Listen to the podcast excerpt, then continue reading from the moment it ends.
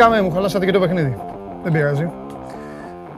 Είναι το νέο κόλπο. Να μην ξεκολλάει, να προσπαθείς να μην ξεκολλάει η μπάλα από την, από τη σόλα του παπουτσιού. Θα σας, το, θα σας το μάθω άλλη φορά. Γεια σας, ελπίζω να είστε καλά. 12 και κάτι δευτερόλεπτα. Καλώς ήρθατε στην καυτή έδρα του Σπόρ 24. Είμαι ο Παντελής Διαμαντόπουλος και ξεκινάει άλλο ένα show must go live. Εδώ η δυνατή ομάδα απ' έξω πανίσχυρη. Η υπόλοιπη δυνατή ομάδα θα παρελάσει σε λίγο, σε λίγο, σε λίγο καιρό πήγα να πω. Τέλος πάντων σε λίγη ώρα από τα ματάκια σας. Εσείς μαζευτείτε όπου κάθεστε, όπου βρίσκεστε προσεκτικά όσοι οδηγείτε. Είτε μας ακούτε, θα παίξω την κάρτα, θα τα δείτε τα κόλπα τα ωραία που σας έχουμε. Ε, έχουμε φροντίσει εδώ στην 24 Media άλλωστε να είστε καλυμμένοι από παντού. Να μπορείτε να παρακολουθείτε οποιαδήποτε στιγμή της ημέρας θέλετε την εκπομπή, αλλά και να την ακούτε οποιαδήποτε στιγμή της ημέρας θέλετε. Είτε τώρα ζωντανά, είτε στη συνέχεια όταν βγαίνετε, όταν κάνετε τις προπονησούλες σας, όταν, όταν σας φωνάζει η γυναίκα και έχετε βάλει κρυφά το ακουστικό, νομίζει ότι, ότι την ακούτε και εσείς ακούτε εμένα. Εντάξει, OK, okay. καλύτερα δεν τα λέω από τη σύζυγο. Καλύτερα τα λέω. Ε, απλά μην μας πάρει χαμπάρι, γιατί μετά βλέπω να έρχονται εδώ οι, οι γυναίκες και να κυνηγάνε και εμένα, χωρίς να φταίω ο κακομύρης. Λοιπόν, Έχουμε πάρα πολλά να πούμε. Όπως έχετε δει, οι εθνικές ομάδες, για να σας πάω πρώτα στα αθλητικά, καθότι αυτή η εκπομπή, σεβόμενη την ειδησιογραφία, την επικαιρότητα και όλα αυτά που μαστίζουν είτε με όμορφο τρόπο είτε με άσχημο τρόπο τον τόπο μας, φροντίζει και τα αγκαλιάζει, καταπιάνεται και με αυτά, με τον διευθυντή του News 24 τον Μάνο Χωριανόπουλο, τον καταστροφέα της καρδιάς μου, τον άνθρωπο με τον οποίο περνάμε ξεχωριστές στιγμές από την πρώτη κιόλας εκπομπή, τον έχετε λατρέψει και βέβαια θα είναι και σήμερα, εδώ δεν υπάρχει περίπτωση να λείψει, ο most valuable player αυτής εδώ της εκπομπής. Να πάρω τη θέση μου, με επιτρέπετε, ευχαριστώ. Να καθίσω. Αχ, εθνικές ομάδες, φοβερή Αγγλία. Χθες έτσι έλαμψε πάλι, τρομερή στον ύμνο, η συγκίνηση του κόσμου και όλα αυτά. Ε, μετά όταν ξεκίνησε το παιχνίδι, υπήρχαν άλλα πράγματα ε, άλλα γεγονότα. Θα τα συζητήσουμε, θα έχουμε μέρες να μιλάμε για Euro. Πρώτα όμως, η συνήθειά μου. Η συνήθειά μου, η τυχερή, η πρώτη τυχερή, Καλημέρα στον Γιώργο που λέει Παντέλο, όλα στο λαό σου. Καλημέρα στον Γιάννη τον Πασπαλιάρη. Καλημέρα στον άλλο, τον Γιώργο από την Κόρινθο. Καλημέρα στον Ηλία, ο οποίος έχει εκπαιδεύσει το πληκτρολόγιο του να στέλνει εδώ την καλημέρα και καλά κάνει. Καλημέρα στον Πάνο, στον Γιώργο από τον Κορυδαλό. Καλημέρα στον Μίστερ Κάτι που δεν έχει όνομα και δεν μου αρέσει να μην έχεις όνομα. Στον Μιχάλη που είναι στη Λέρο. Στον Σπύρο τον Πανάγο που λέει καλημέρα. Στον Γιάννη τον Ζαφυριάδη. Ε, στον άλλο Σπύρο. Στον Μιχάλη τον Κορονέο. Στον Δημήτρη. Ε, σε ποιον άλλον, έλα πάμε, πάμε, πάμε. Κι άλλος Σπύρος, ο Παντελιδάκης, ο Κώστας ο Μαρκετάκης, στη Νέα Σμύρνη είναι ο κοροναίος που σας είπα. Καλημέρα στο Θανάση, καλημέρα στον, στον κύριο Μπουραζάνη, αφού λέει καλημέρα κύριε Διαμαντόπουλε, καλημέρα σας κύριε Μπουραζάνη. Καλημέρα στον Χρήστο τον Ντότσκα, ε, καλημέρα στον Αλφα κύριο Φαμέλη, στον Παναγιώτη τον Κόλια που με αποκαλεί άρχοντα, οπότε και εγώ τον αποκαλώ πρίγκιπα ε, σου δίνω και σε ένα βαθμό. Ε, και από εκεί και πέρα ξεκινάτε, ε, ε, ξεκινάτε, εντάξει, οπα, πα, πα, πα, ζωγράφου, χαμός τώρα ήρθαν τα καινούργια από το Παγκράτη, ε, από το Κιάτο. Και στην, ε, καλημέρα στην Τωρίτα, να πούμε και σε μια κυρία καλημέρα, γεια σου Τωρίτα και βέβαια τη μεγάλη μου καλημέρα στο φίλο ο οποίος δεν έχει το όνομά του, αλλά τι να το κάνεις όταν σου λέει καλημέρα από Νέα Υόρκη. Καλημέρα από Νέα Υόρκη. Και τώρα πλακώσαν εδώ τα Λουξεμβούργα, έγινε χάμος. Πω, πω χάμος γίνεται, ε, λίμνη Ευεία κτλ. Ε, δεν μπορώ, παιδιά, θα λέμε καλημέρες μέχρι τη μία η ώρα. Και θα διαμαρτύρεστε μετά, θα λέτε ότι πρέπει να λέμε καλησπέρες. Είμαστε έτοιμοι να ξεκινήσουμε. Μαζευτείτε. Μαζευτείτε ποιοι είναι οι χώροι σας. Μαζευτείτε στο YouTube, στο κανάλι του Sport 24. Κάντε και subscribe, κάντε και like γιατί φωνάζουν απ' έξω. Μην κάνετε αντίδραση τώρα το αντίθετο γιατί θα σας έχουν πάρει χαμπάρι και μετά όχι τίποτα άλλο.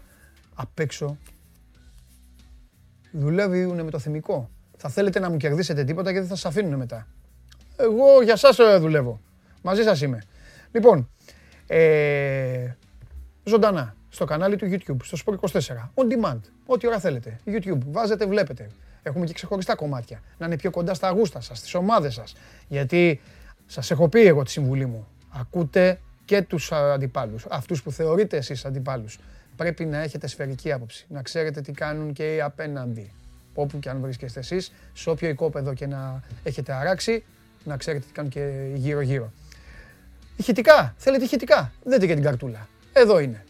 πώς μπορείτε να μας ακούσετε μόνο με ήχο. Αυτή τη στιγμή, την ώρα που τα λέω, ακούτε το Show Must Go On μέσω της εφαρμογής TuneIn στο αυτοκίνητο Android Auto, ok, μέσω του Apple CarPlay. Και έτσι ακούτε ζωντανά όσοι έχετε αυτή την δυνατότητα. Άμα σας ε, πεταχτείτε μέχρι το φούρνο και έχετε χάσει λίγο κανένα στιγμιότυπο μπορείτε να έχετε τα ηχητικά, τα κόλπα σας. Και βέβαια όλες τις εκπομπές καθημερινά το ξαναλέω, μπορείτε να ανατρέξετε, να πάτε σε προηγούμενες να ακούσετε. Αν θέλετε μόνο να ακούσετε, υπάρχει το Spotify, στα podcast, το Show Must Go On συνεχίζεται με την καινούργια του μορφή. Κάθε εκπομπή ανεβαίνει μισή ωρίτσα, τρία τέταρτα. Μετά το φινάλε είναι πάνω στο Spotify. Έτσι ξεκινάμε σήμερα. Στις 2 η ώρα η Σάκαρη αντιμετωπίζει την Ιταλίδα Ζασμίν, Γιασμίνα δηλαδή, ε, Ισμίνη, μπορεί. Παολίνη. Είναι νούμερο 91 στην παγκόσμια κατάταξη το κορίτσι αυτό και η Σάκαρη είναι το φαβορή. Μέχρι αποδείξεως του αντίθετου. Χτύπα ξύλο. πας, τον έφαγε και το Μαρτίνες και συνεχίζει. Πάμε, πάμε για τον επόμενο. Το βράδυ, 10 παρά τέταρτο, έχουμε Βέλγιο-Ελλάδα. Θα τα πούμε μετά για την εθνική μας ομάδα. Οι Βέλγοι ετοιμάζονται για το Euro. Ο Ντε Μπρόινε, είναι τραυματίας, δεν θα παίξει σήμερα. Είναι αμφίβολος για την πρεμιέρα των Βέλγων, αλλά είναι κανονικά δηλωμένος. Αυτό έλειπε να πάνε οι Βέλγοι χωρίς τον Ντε Μπρόινε. Επικοινωνία. Υπάρχει το hashtag με τα αρχικά SMGO για το Twitter και από κάτω βλέπετε τη σελίδα του Sport24 στο Instagram.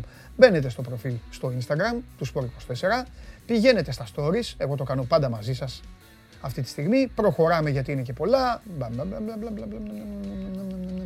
Φτάνουμε λοιπόν εδώ που λέει στείλε την ερώτηση το σχολείο σου για τον Παντελή και τάκ έχουν έρθει ο Δαρίος ρωτάει για τις μεταγραφές, ε, ε, ο πανηγυρίζει ο Στέλιος που έχει κερδίσει, ε, ήδη έχει πάρει το κουτί με τα αυτοκόλλητα. Ήδη κέρδισες. Μόνο ένα διπλό, σε λίγο θα σας τα πω. Έχετε, έχετε μανία με τα αυτοκολλητάκια, ε.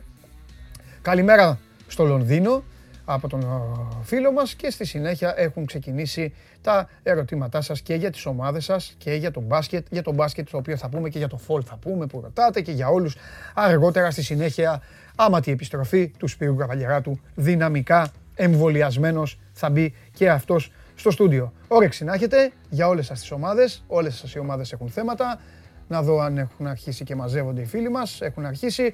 Αρναούτογλου, α, δεν μου αρέσουν αυτά. Άντε βγάλε τον ένα, βγάλε τον άλλον. Ε, σε μένα αυτά. Σε μένα. Όχι τέτοια. Ο καθένας θα βγαίνει την ώρα που πρέπει. Εδώ η άμυνα είναι εθνική Ουρουγουάης η ανασταλτική λειτουργία. Δεν ε, περνάνε αυτά παιδιά. Μην μου λέτε με ένα τέτοια. Λοιπόν, τι άλλο να πούμε, να πούμε για το Πανίνι. Πρέπει να το χτυπήσω ξανά. Άλλα δύο σήμερα, δύο νικητές από ένα, από ένα άλμπουμ Πανίνι. Έχουμε και άλλα δώρα, έτσι, να είστε έτοιμοι. Συλλεκτική ομάδα Σουμπούτο θα σας φέρω τη Δευτέρα. Α, να ανοίξω στην τύχη μια ομάδα. Εσείς βλέπετε το τηλέφωνο την ίδια ώρα. Άνοιξα. Αυστρία. Όλο την Αυστρία πετυχαίνω. Κάπου στη μέση είναι η Αυστρία και πάω και το ανοίγω και όλη την Αυστρία. Λοιπόν, δύο νικητές θα πάρουν από ένα τέτοιο και ένα κουτί. Μην το βλέπετε αυτό. Μαντάρα τα έκανα. Μαντάρα τα έκανα σώζοντα για να μπορέσω να, να, να, να, να πιάσω το πλάνο. Πα! Άντε να τα μαζεύω τώρα. Λοιπόν, θα, θα ανοίξω και κανένα. Ναι ρε Περπερίδη, κάνε τα bloopers εσύ. Άλλος παίρνει τηλέφωνο. Ξέρε γάμο του. Λοιπόν, τα μάζεψα μπαμπαμ. Λοιπόν, μέσα μπορείτε να βρείτε ποια ομάδα στο σήμα είναι αυτό. Έλα, στείλει ο πρώτος, ο πρώτος θα στείλει στο YouTube, θα τον παραδεχτώ. Έλα, ποια ομάδα είναι αυτή; Ποια ομάδα είναι; Έλα, YouTube, ένας, ένας. Αγγλία λέει ο άλλος. Καλά. Τίποτα, δεν πετυχαίνουν τίποτα παιδιά. Παιδιά, τόση ώρα, όχι, δεν θα συνεχίσω την εκπομπή μέχρι να βρεθεί ένας να το πετύχει. Κατά τα άλλα, βλέπετε αθλητικά, ξέρετε μπάλα. Τίποτα, κανένας. Ου, πω, Εγώ πέρασα κορονοϊό, εσείς είστε μυρωδιάδες. Τίποτα, παιδιά. Ούτε ένας. Α, έλα, έλα, σώπα ένας. Α, Ολλανδία. Καλά. Τώρα πλακώσατε όλοι. Τώρα εντάξει. Το έγραψε ο, ο, ο πρώτος, από τον πρώτο. Καμπέρας. Τι καμπέρας, ρε, το καμπέρας σε λένε. Δεν έχεις και όνομα. Λοιπόν, το έγραψε ένας και μετά πλάκωσαν όλοι. Εντάξει, Ολλανδία, βέβαια. Σαν το σχολείο, σκονάκι. Μπροστά στην αψιολόγο και μετά όλοι από πίσω. Και μετά όλοι τάξη το ίδιο. Γράφετε τώρα Ολλανδία. Πολωνία λένε οι άλλοι, ό,τι να είναι Ισπανία, καλά, δεν πετυχαίνετε εσείς. Στείλτε τα βίντεο σας. SMGO, παπάκι. Χθες παίξαμε φοβερό βίντεο και σήμερα υπάρχει. SMGO, παπάκι, sport24.gr. Περιμένουμε να δούμε τι θα μας στείλετε. Φωτογραφίες, βίντεο, εδώ είμαστε. Αναμένουμε λαχταρά με πώς και πώς να σας δούμε σε ρόλο πρωταγωνιστή. Κάποιοι στέλνετε και φωτογραφίες. OK. Okay. Τι να σας πω, να σας πω όχι. Ό,τι θέλετε. Κάντε ό,τι γουστάρετε.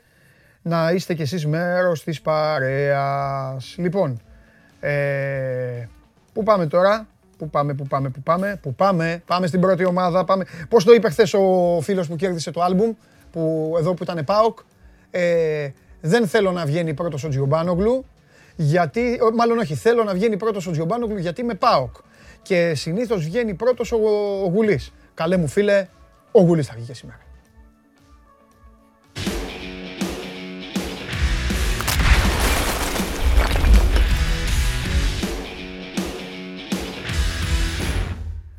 Δηλαδή, τους κάνω έτσι, πρόσεξε, τους κάνω έτσι.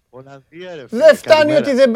Άκου, δεν φτάνει ότι δεν πετυχαίνουν πετραδάκι στη θάλασσα, πάει στο βουνό. Εδώ, λίγο να γυρίσεις, εδώ. Να το. Καταλάβε. Έχω και το σκονάκι έτοιμο, Κώστα μου. Κοίταξε να δεις. Βγήκε χθες ο φίλος μας, λέει να βγαίνει ο Τζιομπάνογκλου πρώτος. Λέει γιατί να βγαίνει πρώτος ο Παναθηναϊκός. Γιατί να βγαίνει πρώτος, λέει ο Γούλης και αυτά. Και εγώ τίμησα, τίμησα, τίμησα τη γνώμη του και ξαναβγάζω στο πρώτο εσένα. Τι γίνεται; Ε, πάμε να σου πω κάτι επί του πιεστηρίου. Ω, μ' αρέσουν αυτά. Τρελαίνομαι. Γιατί υπάρχει ένα δημοσίευμα στην Τουρκία το οποίο το μεταφέρω με επιφύλαξη γιατί ακόμα δεν το έχουμε βεβαιώσει ή τέλος πάντων δεν έχει διαψευστεί, δεν έχουμε τσεκάρει. Μάλιστα. Ε, αλλά υπάρχει σε μια τουρκική ιστοσελίδα πληροφορία ότι ο Παναθηναϊκός κινείται για το στέλιο Κίτσιου ο οποίος παίζει στην Καραγκιουτζού εδώ και δυόμιση χρόνια. Έχει φύγει από τον Μπακ, δεν θυμίζω, δεξιός Μπακ. Κάποια στιγμή νομίζω ήταν και στο μπλοκάκι του Φαντσίπ για να τον δοκιμάσει εκεί στα δεξιά, γιατί γενικά είμαστε λίγο ελληματικοί ως εθνική ομάδα στα δεξιούς Μπακ. Ο Κίτσιο ήταν έφυγε από τον Μπάουκ στην Τουρκία, βρήκε την υγειά του. Έχει παίξει, αν δεν κάνω λάθος, 79 μάτς, έχει 13 assists, 4 γκολ. Αυτά τα κρατάει και ο Σάβα καλύτερα, γιατί είναι γνωστός φαν του Κίτσιου. Ε, και λέει ότι ένα χρόνο πριν το τέλος του συμβολέου του με την τουρκική ομάδα ότι υπάρχει πολύ έντονο ενδιαφέρον τον Παναθηναϊκό. Το μεταφέρω ως πληροφορία ως δημοσίευμα. Θα το δούμε και για την διάρκεια της ημέρας κατά πόσο έχει βάσει. Ο Παναθηναϊκός δεδομένα θα πάει για δεξιό μπακ. Κάποια στιγμή και το Γενάρη είχε γραφτεί ότι το βολιδοσκοπεί, τσεκάρει, δεν θέλει να γεμίσει ξένους, θέλει να δει και Έλληνες για τέτοιες θέσεις, δηλαδή δεξιμπάκ κτλ. Ε, σε μια λογική να μην γεμίσει όλη η δεκάδα με ξένους ποδοσφαιριστές. Δεν το αποκλείω, δεν μπορώ να το επιβεβαιώσω 100% ακόμα πριν μιλήσουμε. Γιατί είναι τώρα, πριν από πολύ λίγα λεπτά έσκασε το δημοσίευμα. Ένα το κρατούμενο. Κατά τα άλλα, σήμερα ε; πιάνουμε δουλίτσα από σήμερα. Ουσιαστικά και ρεπόρτερ πολύ πιο έντονα, σε πολύ πιο έντονους ρυθμούς. Επιστρέφει ο Γιωβάνοβιτς. Θα πάει να διευθετήσει τα Και πότε κάτσατε εσείς, Κώστα; Καλά, σωστό και αυτό. Πότε κάτσατε. Από όλους είστε οι πιο. Στην πιο ένταση, γιατί ήταν και διαφόρων ειδών. Δηλαδή δεν ασχολιόσασταν μόνο αγωνιστικά και με αυτά τα θέματα. Mixed. Μια ζωή ένα μπουμπούλε έχει ο Παραθυναϊκός, οπότε ναι. σωστό και αυτό. Μου θυμίζει η ΑΕΚ ε... δεκαετίας 90, τότε με, αν θυμάσαι τότε με Βουτσόπουλο, με αυτά με τα διοικητικά, τρέχανε, θυμάμαι μια ρεπόρτερ ΑΕΚ στο μπάσκετ, τρέχανε σε διάφορα τέτοια. Ένα, ένα τέτοιο μου θυμίζει και ο Παναθηναϊκός αυτής της δεκαετίας. Τουλάχιστον τα οικονομικά έχουν λίγο εξορροπήσει και δεν έχουμε να ασχολούμαστε με το. Πάλι καλά. Με προσφυγές και τα λοιπά. Αυτό το, το στοιχειωμένο 2017-18. Ναι. Λοιπόν. Ε, έρχεται ο Γιωβάνοβιτς, πάει να διευθετήσει τα τελευταία κομμάτια τη, του συμβολέου του με τους ανθρώπους του Παναθηναϊκού. Ουσιαστικά έτοιμα για να υπογράψει. Δεν το αποκλείω ακόμα και αύριο ή μεθαύριο να παρουσιαστεί και επίσημα στους ρεπόρτερ, να γίνει τέλος πάντων η πρώτη παρουσίαση, να πατήσει σε 5-10 ερωτήσεις που έχουμε να του κάνουμε ως νέος προπονητής του Παναθηναϊκού. Θα έχει ένα αρκετά έντονο τρίμερο Παρασκευή, Σαββάτο, Κυριακή με συνεχόμενα ραντεβού με τα στελέχη του Παναθηναϊκού γιατί υπάρχουν πράγματα που πρέπει να τσουλήσουν. Γιωβάνοβιτς έρχεται στην Αθήνα έχοντας ήδη βγάλει στο μυαλό του την πρώτη λίστα κομμένων. Ξαναλέω από το ρόστερ το 35-36 παιχτών, 4-5 δεν θα είναι στην πρώτη, μπορεί και 6, στην πρώτη προπόνηση της 28 Ιουνίου. Από εκεί πέρα θα... Ξέρεις κανέναν; Ακόμα όχι, δεν μπορώ να το πω. Να... Το ήξερα. Εντάξει, μην, μην, ε, εκτιμώ, εκτιμώ με βάση την περιραίουσα ατμόσφαιρα ότι στους πρώτους κομμένους είναι ο Αγιούμπ. Okay. Ο οποίος τόσο άλλο κομμένος είναι εδώ και ένα χρόνο. Αλλά τέλος πάντων πάει και έρχεται. Μπαινοβγαίνει λίγο και ο Αγιούμπ και κάνει και λίγο ρευστά τα πράγματα. Πώς ήρθε ένας παίκτης πάντως με, τι, ε, με τι χαρακτηριστικά. Με... Και τι λεφτά πέσανε, Παντελή; Ναι. Ξαναλέω, ο Αγιούμπ έχει συμβόλαιο 430 χιλιάρικα και υπέγραψε το Γενάρη του 20, mm. στον Παναθηναϊκό, 27 Γενάρη του 20, υπέγραψε με πριν υπογραφή σε 150 χιλιάρικα. Mm. 150 χιλιάρικα για το Δόνι και τον Ταμπίζα το καλοκαίρι του 18 ήταν τρεις μεταγραφές. Ξέρεις, είναι λίγο τα πράγματα πολύ περίεργα ναι, είναι οξύμορο, παιδί μου. Ναι. ναι. Και δεν μιλάμε ότι πριν 10 χρόνια αυτό, μιλάμε ότι ήταν μόλις πριν 2 χρόνια. Ε, θα είναι λοιπόν, θα βγει το πρώτο γκρουπ των κομμένων. Ε, από εκεί και πέρα ο ίδιος έχει άποψη για όλο το ρόστερ αλλά κάποιους ποδοσφαιριστές, τον Παντελή, τον Νίκο, τον έναν, τον άλλον θέλει να τους ξαναδεί για παράδειγμα, ο παίχτης που έρχονται από δανεισμό, όπως ο Κολοβός, που έκανε σούπερ σεζόν στη, στη Σερίφ. Θα μου πεις τώρα στη Μολδαβία. Στη Μολδαβία. Ε, εντάξει, εκεί πήγε να παίξει. Τι να κάνουμε. Και έκανε πάρα πολύ καλή σεζόν με διψήφιο αριθμό γκολ με assist, έπαιξε το τελικό του κυπέλου ε, και το χάσα στα πέναλτι το Σάββατο.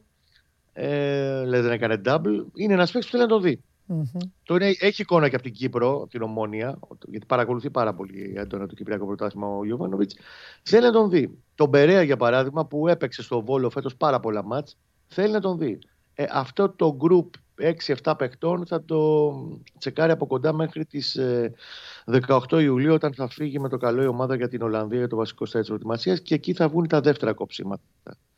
Γενικά πρέπει να συζητηθούν κάποια ζητήματα για την προετοιμασία που νομίζω θα κλειδώσει σήμερα κυρίως ο αριθμός των φιλικών αν θα είναι 4 ή 5 και θα τραβήξει μπορεί και μέχρι 1η Αυγούστου θα πάει η προετοιμασία στην Ολλανδία όπως έχουμε πει mm-hmm. και επίσης ε, από αυτά τα ραντεβού που θα γίνουν Παρασκευή, Σάββατο, Κυριακή, θα αρχίσουν να δρομολογούνται και κάποια πράγματα μεταγραφικά. Ναι. Παναγιώ ξαναλέω έχει προτεραιότητα στόπερ και εξτρέμ. Βασικό στόπερ, βασικό εξτρέμ. Και ο Αλταμάρη, παρά το γεγονός ότι γενικά υπάρχει μια σιγή γύρω από το όνομά του, είναι ο παίχτης που αυτή τη στιγμή, αν του λέγες του Ιωβάνοβιτς, μπορείς να τον πάρεις, θα τον έπαιρνε αύριο το πρωί μαζί του. Θα, τον, ε, θα ερχόταν σήμερα αυτός, αύριο θα ερχόταν ο Αλταμάρη στα Αληθινά. Δεν έχει εμπλακεί ακόμα ο Παναθηναϊκός στην υπόθεση του Ιορδανού. Μια κουβέντα κάνει ο Γιωβάνοβιτς γενικά με το περιβάλλον του παίχτη. Ο παίχτης είναι πάρα πολύ ψημένος στην προοπτική να φύγει από το Βέλγιο που δεν ευδοκίμησε και να έρθει στην ελλαδα Ε, νομίζω ότι θα αρχίσει να πηγαίνει λίγο πιο ζεστά το πράγμα. Σαφέστατα, και το ξεκαθαρίζω, η προτεραιότητα αυτή τη στιγμή είναι το άδειασμα του ρόστερ. Παράλληλα όμως, ένα-δυο κινήσεις μέχρι να πάμε στην πρώτη μέρα της προετοιμασίας θα γίνουν. Το ξαναλέω αυτό για να είμαι ξεκάθαρος. Ναι. Ε, να σε ρωτήσω, ε, ναι. επειδή πάει το όνομα του Γιώργου να γίνει και μόδα, ε, έχει, παίζει πολύ για την ΑΕΚ, παίζει και για Τζαβέλα Παναθηναϊκό, τίποτα, κανένα. Δεν το αποκλείω να έχει προταθεί από τον ίδιο Ατζέντη, ο οποίος προσπαθεί να τον περάσει και στην ΑΕΚ και στον Παναθηναϊκό. Mm. Το θέμα είναι τι στόπερ ψάχνει ο Παναθηναϊκός. Mm. Γιατί ο, ο Τζαβέλας, ένας πάρα πολύ καλός διεθνής ποδοσφαιριστής, ο οποίος έγινε στόπερ τα τελευταία χρόνια. Ναι. Δεν ξέρω αν ταιριάζουν τα χαρακτηριστικά του. Mm. Ε, σαφέστατα έχει το πλεονέκτημα ότι είναι αριστεροπόδαρος. Ο Παθηνακό θέλει αριστεροπόδαρο στόπερ. Mm. Θέλει απειροπαίχτη. Έχει όλο αυτό το πακέτο Τζαβέλας. Τα χαρακτηριστικά, τα αγωνιστικά του δεν ξέρω κατά πόσο ταιριάζουν στο μυαλό. Ναι. Ε, σε, μάλλον, σε αυτό που έχει στο μυαλό του ο Ιωβάνοβιτ για τα μετώπιση του Παναθηναϊκού. Κατανοητό. Εγώ θα το κρατήσω στη στην άκρη. Προς το παρόν θα το δούμε. Ωραία. Και ε, να πούμε και δύο φίλους εδώ στο Instagram που στείλανε. Κάνανε τον κόπο. ναι. Ο Κοσμάς ρωτάει για το Σουάρες του Αστέρα. Αν, ε, αν έχεις ακούσει κάτι αν, ή απλά είναι δικό του. Να έχει προταθεί, ναι, αλλά δεν νομίζω ότι. Γενικά αυτοί οι παίχτε που mm. τελειώνουν τα συμβόλαιά τους και κάνανε 5-10 πράγματα στο ελληνικό πρωτάθλημα mm. προτείνονται σε όλους. Mm. ΑΕΚ, Παναθηναϊκό, κάποιοι μπορεί και στον Πάουκ. Δεν νομίζω ότι θα πάει ο Γιωβάνος σε μια τέτοια επιλογή και γενικά ό,τι πάρει πρέπει να το έχει ή ξεκάθαρο στο μυαλό του ότι ο, Τάδε είναι, μου κάνει αυτά. Ή θα το κοσκινήσει πάρα πολύ. και τριπλά. Δεν θέλει να αποτύχει έστω και μία μεταγραφή. Δύσκολο, ναι. πολύ δύσκολο. Εύκολο το συζητάμε, αν το λέγω και εσύ τώρα εδώ στην κουβέντα μας πάνω, αλλά ε, ο ίδιος θέλει να το κοσκινήσει μέχρι απελπισίας. Ναι, να λιγοστέψει και τις πιθανότητες θέλει. Να... να έτσι κάνει οι Καλά κάνει. Και, Δεν το, και δεν τον παίρνει να κάνει λάθη, γιατί ξέρει, όχι επειδή θα πάρει αυτό στην ευθύνη μετά, ξέρει ότι δεν τον παίρνει αγωνιστικά να γίνουν λάθη μεταγραφές, γιατί δεν θα μπορεί να τσουλήσει όλα αυτά που έχει στο μυαλό του μετά. Ορθό. Ε, ο Χρήστος ρωτάει αν έχεις κανένα νέο για τους Αμερικάνους επενδυτές ή αν δεν, ε, δεν προέκυψε κάτι. Σιγή, απόλυτη σιγή. Σιγή. Okay. Υπήρξε μια τοποθέτηση του κύριου Δρακοτού στο κρατικό κανάλι πριν από 10 μέρες. Δεν έχουν ανοίξει περισσότερα χαρτιά τους. Και ο κύριος Δρακοτός τότε ουσιαστικά δεν είπε και τίποτα καινούριο. Δεν είπε ότι έχω από πίσω τον mm. τάδε, τον τάδε και τον ταδε mm-hmm. Είπε για μια πρόταση που θα κατατεθεί ε, ότι θέλουμε τα ε, στοιχεία, τα οικονομικά της ΠΑΕ για να δούμε ποια θα είναι αυτή η πρόταση που θα καταθέσουμε. Πολύ αιώλα πράγματα. Ε, εγώ ξέρω ότι τέτοιες δουλειές και δεν γίνονται κυνηγώντας τους δημοσιογράφους. Και πας με συγκεκριμένα ότι ελάτε εδώ, παιδιά, ένα, δύο, τρία, πέντε. Εγώ έχω αυτά, θέλω να κάνω αυτά. Πουλάει ο Αλαφούζο. Ψάχνει συμπέχτη, γιατί εγώ το δεύτερο γνωρίζω. Ότι είναι ανοιχτό στην προοπτική να έρθει ο χύψης συμπέχτη να βάλει κάποια λεφτά, αλλά να πάρει όχι το πλειοψηφικό πακέτο, αλλά με, με μετοχικό ποσοστό μέχρι 30%. Mm-hmm, θαυμάσια. Ωραία. Και μια τελευταία ερώτηση από το Παντελή από το στούντιο. Ε, ποιο θα είναι το φορ του Παναθηναϊκού; Ξένος. OK. Okay. Δεν έχω άλλη ερώτηση κύριε Πρόεδρε. Αύριο, αύριο οι επόμενες. Μεταγραφή. Ευχαριστώ πολύ. Τα λέμε. Να είστε καλά. Καλή συνέχεια παιδιά. Βλέπετε. Όπως βλέπετε, με μια ερώτηση, απλή, τακ. Μπορείς να βγάλεις, μάλλον μπορείς να πετάξεις ένα σπίρτο στη φωτιά και αύριο ο Κώστας ο Γουλής θα βάλει πάνω και τις μπριζόλες για να φάμε. Ξένη μεταγραφή επιθετικός του Παναθηναϊκού. Κρατήστε το αυτό, γιατί κατά τη γνώμη μου αυτό θα είναι και το κλειδί. Στην περίπτωση αυτή θα ισχύει δείξε μου το φόρ σου να σου πω τι θα κάνεις. Για αυτή την περίπτωση. Για άλλες ομάδες, ανάλογα, άλλες θέσεις. Τέλος πάντων, Πολ δεν σας έβαλα σήμερα. Ε, ε δεν σας βάλα, όχι σας βάλανε, εγώ δεν σας το είπα. Εγώ φταίω, δική μου ευθύνη. Για πάμε να δούμε, δεν το έχω δει κιόλας. Τι είναι αυτό; Τι είναι αυτά τα ξενέρωτα ρε; Ποια ομάδα θα περάσει στους τελικούς Ανατολικής Περιφέρειας. Bucks Nets. Αλλά θα μπουν να ψηφίσουν ο Καβαλιεράτος, ο Χάρης Σταύρου και, και πέντε από εσάς. Bucks Nets. Εντάξει. Στο NBA, όπου, όπου ο Ντόνσιτς ξαναχτύπησε, έβαλε κάτω τους ε, Clippers και προηγείται τώρα το Dallas. Αυτοί οι Clippers, μεγαλύτεροι losers, δεν ε, πρέπει να υπάρχουν. Αλλά εγώ δεν μιλάω γιατί στο σπίτι του καρμασμένου δεν μιλάνε οι αρχαινοί. Χτύπησε ο Ντέιβις, και τώρα το Phoenix μας έχει βάλει εδώ, έτσι. Εδώ είναι. Εδώ. Έχουμε περάσει και τα χείλη του Phoenix. Το μόνο που μένει είναι να κλείσουν το στόμα τους. Στην καυτή Αριζόνα. Γι' αυτό δεν μιλάω. Κάνω τον, ε, ε, κάνω τον μπιπ και δεν μιλάω. Άκου τώρα δημοψήφισμα που βάλανε οι άλλοι. Έχουμε Euro εδώ, γίνεται χαμός, έχεις ξεσηκωθεί ο κόσμος. Χθες λιοντάρια, οι Γάλλοι με κόκκινη χάσανε και πέναλτι. Αυτός ο Μπεντζεμά εκτέλεσε πέναλτι. Ποιος εκτελέσει έτσι πέναλτι πρέπει να κόψει την μπάλα. Γερμανοί ένα-ένα. Σας τα είπε ο Τσάρλι. Χ2. Χ2. Ταμείο. Σας τα είπε. Α, εγώ είμαι δίκαιος. Άμα δεν σας τα λέει, του το λέω. Τώρα όμως σας τα είπε. Χ2. Και μέσα σε όλα, ποιος βγήκε στο τηλέφωνο, ο Δούρος. Παίξε βίντεο.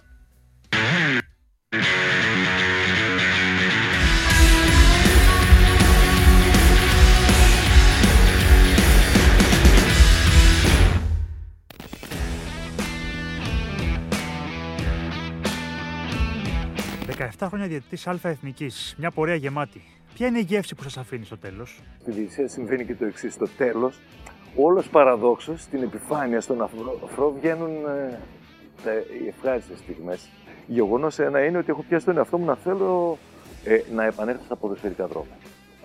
Παναθηναϊκός Ολυμπιακός το 2004 στη Λεωφόρο και έρχεται η περιβόητη φάση με την αποβολή του Γιωβάνη και όχι και του Κυριάκου. Η αποβολή του Γιωβάνη έχει να κάνει με αυτά που εγώ είδαμε στο γήπεδο. Δυστυχώς είδα το δεύτερο σκέλος. Ήξερα ότι η κίνηση του Γιωβάνη ήταν αντίδραση.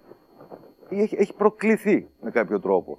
Αντιλαμβάνεστε όμως ότι για να προκύψει αποβολή και του Κυριάκου επί το προκειμένο, θα έπρεπε να έχω την πληροφορία το τι έχει κάνει ο Κυριάκος. Με το χέρι στην καρδιά, σας ενοχλεί που έχει χαρακτηριστεί από πολλούς εκείνο το πρωτάθλημα ως δούριο; Ε, Δεν θυμούνται τα καλά. Ε, Είναι λογικό αυτό. Θυμούνται εκείνα τα οποία στιγμάτισαν. Βεβαίως και με ενοχλεί, αλλά είναι μια πραγματικότητα. Δεν μπορεί να μπει στο μυαλό του. Ούτε να μεταβάλει την άποψη του οπαδού, του φίλαθλου.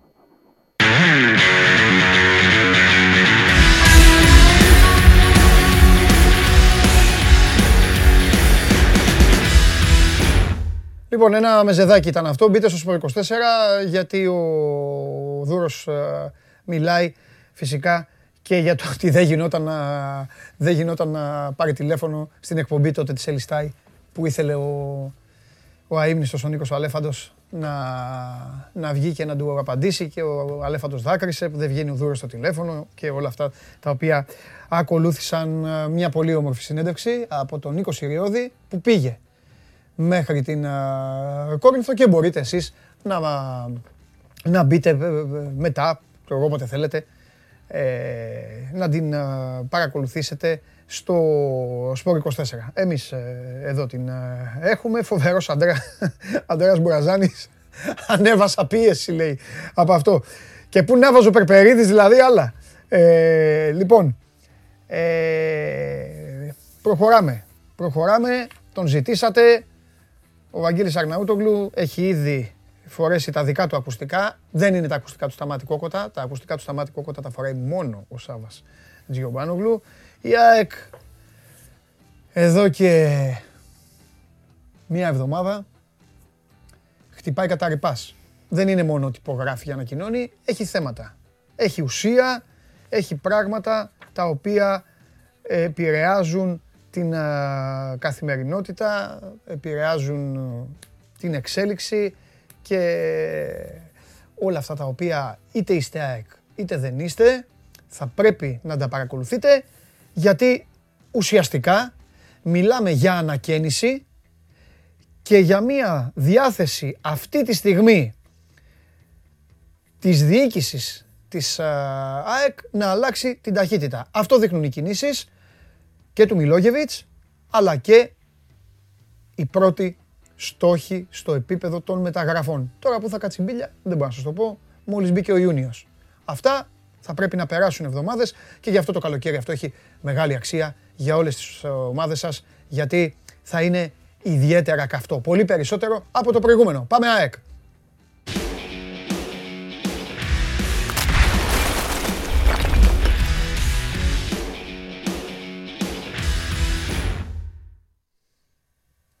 Μεγάλε, Καλημέρα. πώς είσαι; Μια χαρά, πολύ καλά.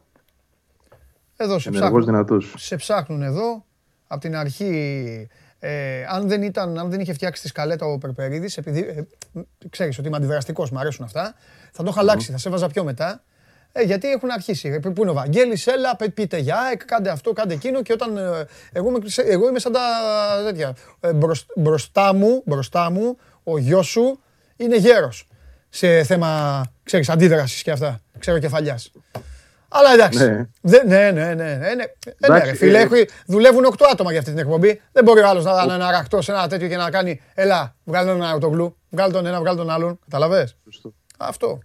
Όμω. Πιστεύω οποιοδήποτε, οποιοδήποτε το γιο μου τον νικάσει αυτό είναι το πιο ήρεμο παιδί στον κόσμο δεν υπάρχει. Μπράβο, Περίεργος, ρε έτσι. μεγάλε, μπράβο. Έτσι. Συγχαρητήρια. Περίεργος για τον πατέρα του το λέω γι' αυτό. Ναι, Έτσι. περίεργο. Πώς έγινε αυτό, Βαγγέλη μου, η μαμά; ξέρω, Συγχαρητήρια στη φίλε, μαμά. δεν Στη ξέρω. μαμά συγχαρητήρια. Πα, μην το λες. Νευρική είναι και, και Α, εκείνη, ναι. δεν, ε, ναι, ναι, ναι. Εντάξει. Ωραίος. Είναι μια εξαίρεση του κανόνα ο τύπος. Δεν... Ωραίος είναι. Είναι, Ωραίος. είναι μόνος του, μόνος του. Καλά κάνει. Καλά κάνει. Ε, τι έχουμε, από πού θέλεις να... να ε, ε, φωνάζουν εδώ, έχουν πάρει σβάρνα. Εντσάμ, Ναι. εντσάμ, εντσάμ, εντσάμ, εντσάμ, εντσάμ. Όλο εντσάμ. Έχει γεμίσει η οθόνη Εντάξει. ένα εντσάμ. Και τι λέει ένας; ο νέος Ασουνσάο, μην πω και καλύτερος.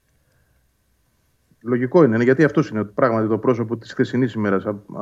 Από το απόγευμα ξεκίνησε αυτή η ιστορία. Είχαμε βγάλει ένα θέμα στο Σπορ 24 για τον Εντσάμ ότι είναι ο πρώτος στόχος για τις θέσεις των ΧΑΦ. Ε, κάτι το οποίο επιβεβαιώνεται και πού βρίσκεται τώρα, γιατί αυτό είναι το ζουμί. Έτσι. Ναι. Η ΑΕΚ έχει κάνει μια πρόταση στον ποδοσφαιριστή.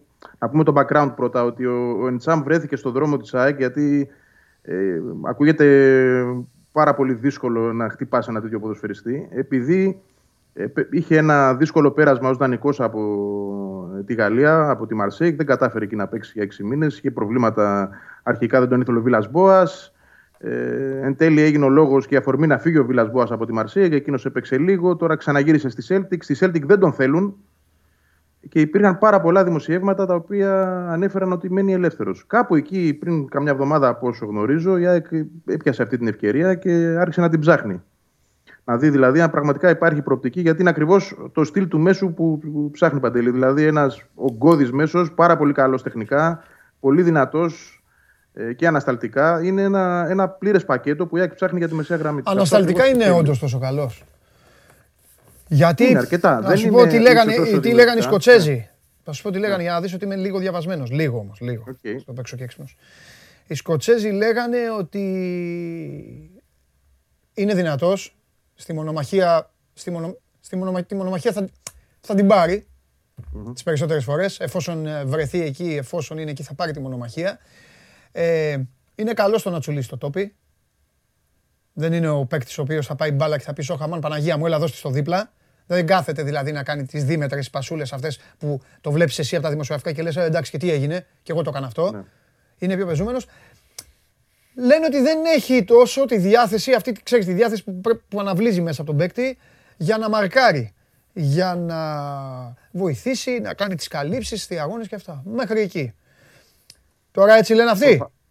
Ναι, προφανώς έχει αδυναμίες, αλλά και κάθε πρωτάθλημα διαφορετικό. Δηλαδή, ναι. το, το βρετανικό ποδόσφαιρο γενικά έχει ναι. άλλες απαιτήσεις. Και στα τρεξίματα και στις αντοχές και σε αλληλοκαλύψεις. Ναι. Ε, ίσως για εκεί ε, να υπάρχει αυτό το μειονέκτημα. Ναι. Εντάξει, θα το δούμε και στην Ελλάδα αν έρθει με το καλό, μακάρι. Θα πω ναι. εγώ γιατί είναι, είναι εξαιρετική, θα είναι εξαιρετική κίνηση για την ΑΕΚ. Ναι. Θα είναι πραγματικά μια προσθήκη ανέλπιστη, εγώ θα πω. Ναι. Ε, από το λίγο που είδα, γιατί το θυμάμαι από το παιχνίδι καταρχάς της ΑΕΚ με τη Celtic, ε, για τα προκριματικά ε, τότε, ε, τα ευρωπαϊκά. Στο, νομίζω για το Champions League τώρα που έχει κολλήσει και το μυαλό μου λίγο. Λοιπόν, ε, τον θυμάμαι όμω πάρα πολύ καλά και είναι από τους παίκτες που πραγματικά ξεχώριζαν και σου έκαναν εντύπωση. Έτσι, ε, αυτός ο ποδοσφαιριστής. Ναι. Ε, εγώ θα πω ότι μου θυμίζει κάτι από εμβυλά. Αλλά ναι. πιο νέος, πιο φρέσκος ε, και πιο καλός ίσως δημιουργικά. Όχι τόσο όσο εμβυλά καταστροφικά πίσω στο παιχνίδι. Ε. Εδώ ίσως πράγματι να έχει μια μεγαλύτερη αδυναμία. Αλλά γενικότερα ως προφίλ και ως ποδοσφαιριστής μου κάνει πολύ μεγάλη εντύπωση που χτύπησε αυτή την πόρτα και θεωρώ ότι δείχνει και την αλλαγή φιλοσοφίας γενικότερα, την οποία τη συζητούσαμε και τις επόμενες μέρες. Τώρα για το πού βρίσκεται η υπόθεση, να πούμε ότι ε, στην ΑΕΚ περιμένουν να διαπιστώσουν αν πράγματι θα μείνει ελεύθερος. Έχουν μιλήσει με τον παίχτη, έχουν κάνει πρόταση ενός εκατομμυρίου ευρώ το χρόνο για τριετές συμβόλαιο. Έχουν δει ανταπόκριση από την πλευρά του παίχτη, αλλά μαζί και μια ε, επιθυμία του ίδιου να περιμένει λίγο, γιατί ε, θεωρεί ότι κάτι μπορεί να βρει στην Αγγλία. Εκεί στοχεύει ο ίδιος. Όχι στη Σκωτία, στην Αγγλία. Έτσι. Εντάξει, λογικό. Ε, δεν ξέρω. Premier Championship δεν ξέρω τι επίπεδο, αλλά κάτι περιμένει από εκεί. Είναι πάντως μια πολύ ανοιχτή υπόθεση. Τη δουλεύουν πολύ καιρό οι άνθρωποι της ΑΕΚ, δηλαδή ένα δεκαήμερο από ό,τι έχω μάθει. Ε, και προφανώς για να συνεχίζουν και να είναι στο προσκήνιο έχουν βρει κάποια ανταπόκριση.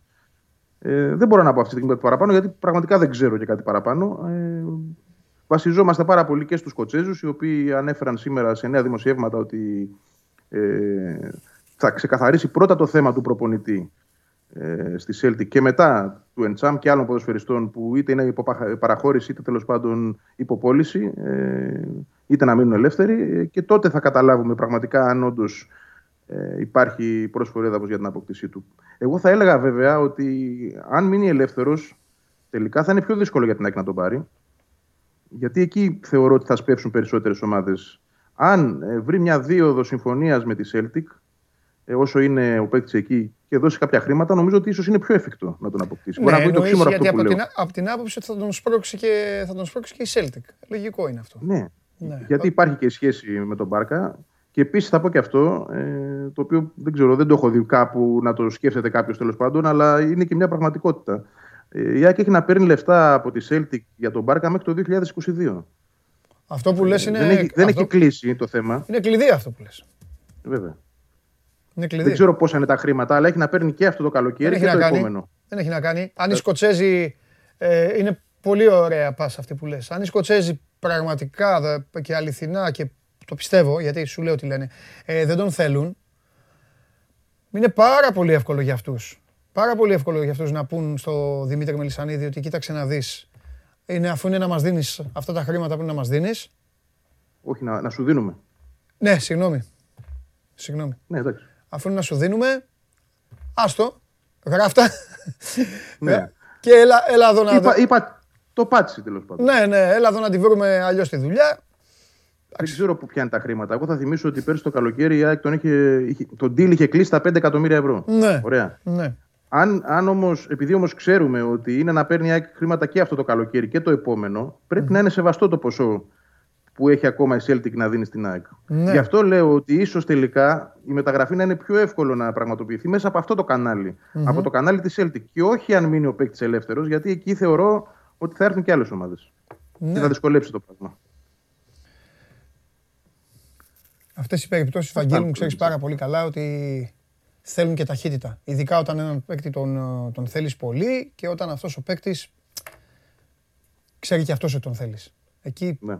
είναι. Τέλος πάντων, θα δούμε. Θα δούμε. Είναι, είναι, μεγάλη, ε, είναι μεγάλη ιστορία. Ε, μεγάλη. Είναι ένα ωραίο, ένα, ένα ωραίο επεισόδιο αυτό. Σε όλο αυτό το φετινό σύριαλ της ΑΕΚ έτσι όπως έχει δομηθεί. Δεν ξέρω αν άκουσα τον πρόλογό μου. Είπα ότι η ΑΕΚ δείχνει τάση για ανακαίνιση με βάσεις. Ναι, το άκουσα και έτσι είναι. Ναι. Με βάσεις, δηλαδή δεν θέλει να βάλει ένα, ένα λιόμενο ας πούμε αυτή τη φορά. Ρίχνει πλάκες κανονικά. Ε, εγώ θέλω να σε ρωτήσω κάτι, κάτι άλλο τώρα. Λίγο να φύγουμε ε, από, το, από αυτό, αυτό το, το όνομα. Ε, ήθελα κάμποσες μέρες να σε ρωτήσω, γιατί αυτό θα πρέπει ο κόσμος που μας παρακολουθεί να το έχει καλά βιδωμένο στο μυαλό από αυτό, να ξεκινάνε όποια ομάδα και αν υποστηρίζουν, αυτό πρέπει να σκέφτονται. Η ΑΕΚ πορεύτηκε τα τελευταία χρόνια με διάφορα προπονητικά σχήματα. Καλός ή κακός όμως, το μοντέλο το οποίο την στάμπαρε ήταν το ισπανικό μοντέλο. Ήταν από την Ιβηρική το μοντέλο. Γιατί είχε το Χιμένεθ. Δηλαδή, ναι. αν περάσουν τα χρόνια, και ρωτήσουμε έναν αεξή και του πούμε πες μας τον προπονητή της ΑΕΚ τη δεκαετία, ε, ε, ξέρω εγώ, αρχές 2000, ρε παιδί μου, τι τις πρώτες δεκαετίες. Το Χιμένε θα πει, δεν θα πει τον Καρντόσο. Έτσι δεν είναι. δεν θα πει τον Ουζουνίδη. Οπότε η ΑΕΚ πήγε σε αυτό το μοντέλο. Έψαξε λίγο και την Πορτογαλία όπως κάνουν όλοι. Έμεινε στην Ιβηρική. Πίστεψε εκεί ο Μελισανίδης. Ε, αποκτήθηκαν αρκετοί παίκτες από εκεί. Θέλω να σε ρωτήσω κάτι. Υπάρχει διάθεση αλλαγής όλου αυτού; Τον Καρέρα δεν τον βάζω καν στο. Ναι, εντάξει. Ο Καρέρα ήταν ένας άνθρωπος, ήρθε, τους μάζεψε, έπαιξε λίγο άμυνα, πήγε να παίξει λίγο παλιό Ιταλικό ποδόσφαιρο, έφυγε, OK, okay, εντάξει. Θα, σου πω τώρα, είναι μια ωραία πάσα αυτή για να πούμε και μια ωραία ιστορία, πιστεύω. Ε, δεν ήταν η πρόθεση του Μελισανίδη αρχική. Το έχουμε πει ούτως ή άλλως να είναι ο Βλάνταν Μιλόγεβιτς ο προπονητής. Αλλού από αλλού ξεκίνησε το ψάξιμο ναι. Και αλλού κατέληξε. Και ναι. το, το λέω γιατί όντως ξεκίνησε από την Ισπανία. Ούτε ο Λουτσέσκου λοιπόν ήταν το πρώτο όνομα. Όπα, όπα, όπα. Που Μελισανίδης. Θες να, θες να μας πεις δηλαδή αυτή τη στιγμή ότι ο Μελισανίδης μετά αποφασίζοντας να μην συνεχίσει με το Χιμένεθ χτύπησε άλλον προπονητή πρώτα πριν πάει στο Λουτσέσκου; Πολλούς, αλλά ο πρώτος, η πρώτη του επιθυμία, η ναι. μεγάλη του επιθυμία. Ε, και τώρα το λέω αυτό, κοίταξε, καμιά φορά ξέρεις πράγματα παντελή που, που φοβάσαι να τα πεις. Γιατί; θα σου πω γιατί. Για, διότι η εικόνα της ομάδας είναι τέτοια τα προηγούμενα χρόνια που αν βγεις στον κόσμο και πεις αυτό που θα πω τώρα, θα θεωρήσω ότι είσαι τρελός. Έλα, Ευαγγέλη, σιγά. Ε, αλλά τώρα το όχι, έτσι είναι. Τώρα, τώρα όμως, επειδή έχουμε πραγματικά σαφή δείγματα για το ότι η ΑΕΚ προσπαθεί να αλλάξει επίπεδο, χτυπάει πόρτες ε, γνωσμένων παικτών, ναι. αγόρασε τερματοφύλακας τη πρωταθλήτριας Αυστρίας. Ναι. Χτυπάει τον Εντσάμ. Μπορώ να πω λοιπόν τώρα ότι η πρώτη επιθυμία του Μελισανίδη, και ας ακουστεί περίεργο, ήταν ο Βαλβέρδε. Αυτό τον προπονητή προσπάθησε. Ναι, γι' αυτό το λέω. Ναι, ο, ο άλλος και έτοιμο και φωτογραφία. Λοιπόν. Του το είχε πει το σκονάκι. Κάτσε ρε, βγάλει τη φωτογραφία ρε. Λοιπόν. Βαλβέρδε. Ε, Βαλβέρδε, ναι. Αυτό προσπάθησε να προσεγγίσει. Πρόσεξε, πρόσεξε ε, τι λέω όμως κιόλας έτσι, για να μην φύγουμε και από Εγώ έχω πει την ιστορία. Η πρώτη ομάδα που τον προσέγγισε ήταν η ΑΕΚ με Ντέμι Νικολαίδη. Παλιά, παλιά, παλιά. Θες να την πούμε και αυτήν την ιστορία μετά; Αυτή να δεις τι ωραίο ενδιαφέρον έχει. Κάτσε να το κλείσουμε όμως πρώτα. Πες λοιπόν, τώρα αυτό, ναι, αυτό που λες έχει. Ναι, αυτό. Ε, αυτόν είχε στο μυαλό του. Τώρα όλοι θα το ακούσουν και θα λένε τι λέει, αλλά ε, επειδή βλέπουμε ότι η ομάδα αλλάζει, θα το πω ότι αυτόν προσπάθησε να προσεγγίσει. Ε, ε, έψαξε τη δίωδο για να μιλήσει μαζί του και να δει αν γίνεται έτσι. Δεν λέω ότι πήγε και του έκανε πρόταση και του είπε τόσα σου δίνω κτλ. Γιατί δεν έφτασε ποτέ η ιστορία. Τώρα βάλτε τι άμα θέλετε, λυσάξατε να βάλετε φωτογραφία. Δεν ήθελα, λίγο να, ποτέ. ήθελα λίγο να δω τον εαυτό μου έτσι όπως με άφησες, ρε Βαγγέλη. Δεν άνοιξε πόρτα ποτέ, Παντελή. Δεν άφησε ο Βαλβέρδε περιθώριο να γίνει καν κουβέντα. Α, δεν το, συζή... δεν το συζήτησε καν. Όχι. Όχι. Okay. Ενημερώθηκε ε, ότι υπάρχει το, το ενδιαφέρον, η προσέγγιση δεν απάντησε καν. Πώς να το πω. Δηλαδή, δεν, δεν θεωρώ ότι ο άνθρωπος απαξίωσε τίποτα. Ναι. Αλλά δεν μπόρεσε η ΑΕΚ να βρει τη δίωδο τελικά να έρθει ε, σε επαφή μαζί του. Αλλά αυτόν ήθελε πραγματικά να προσεγγίσει, ξαναλέω έτσι, και να δει αν γίνεται. Στην πορεία. Γελάνε εδώ με την αντίδρασή μου. Φαντάσου η Ριώτη να, να την άφηνε κιόλας. Συγγνώμη ρε παιδιά, ζητώ συγγνώμη και το Βαγγέλη έμεινα. Μα, ε, μα ήμουνα, ήμουνα, η πλάκα είναι η μεγάλη που λες, δεν το έλεγα για να μην με πούνε τρελό και σου κάνω εγώ. Έλα ρε Βαγγέλη, όχι σιγά γιατί να σε πούνε τρελό. Και με το που κάνεις έτσι κάνω εγώ έτσι. Ναι, αυτό.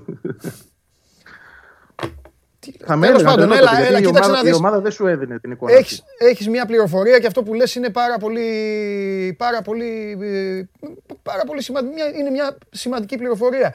Ε, Ξέρω Παντελή και ποιον άνθρωπο ακόμα, δεν θέλω να το πω εντάξει, ε, σε ποιον άνθρωπο απευθύνθηκε για να μπορέσει να βρει τη δίωδο. Δεν τη βρήκε ποτέ όμως. Δεν άνοιξε αυτή η πόρτα. Κάτσε, περίμενε τώρα. Όταν λέμε δίωδο. Όταν λέμε δίωδο.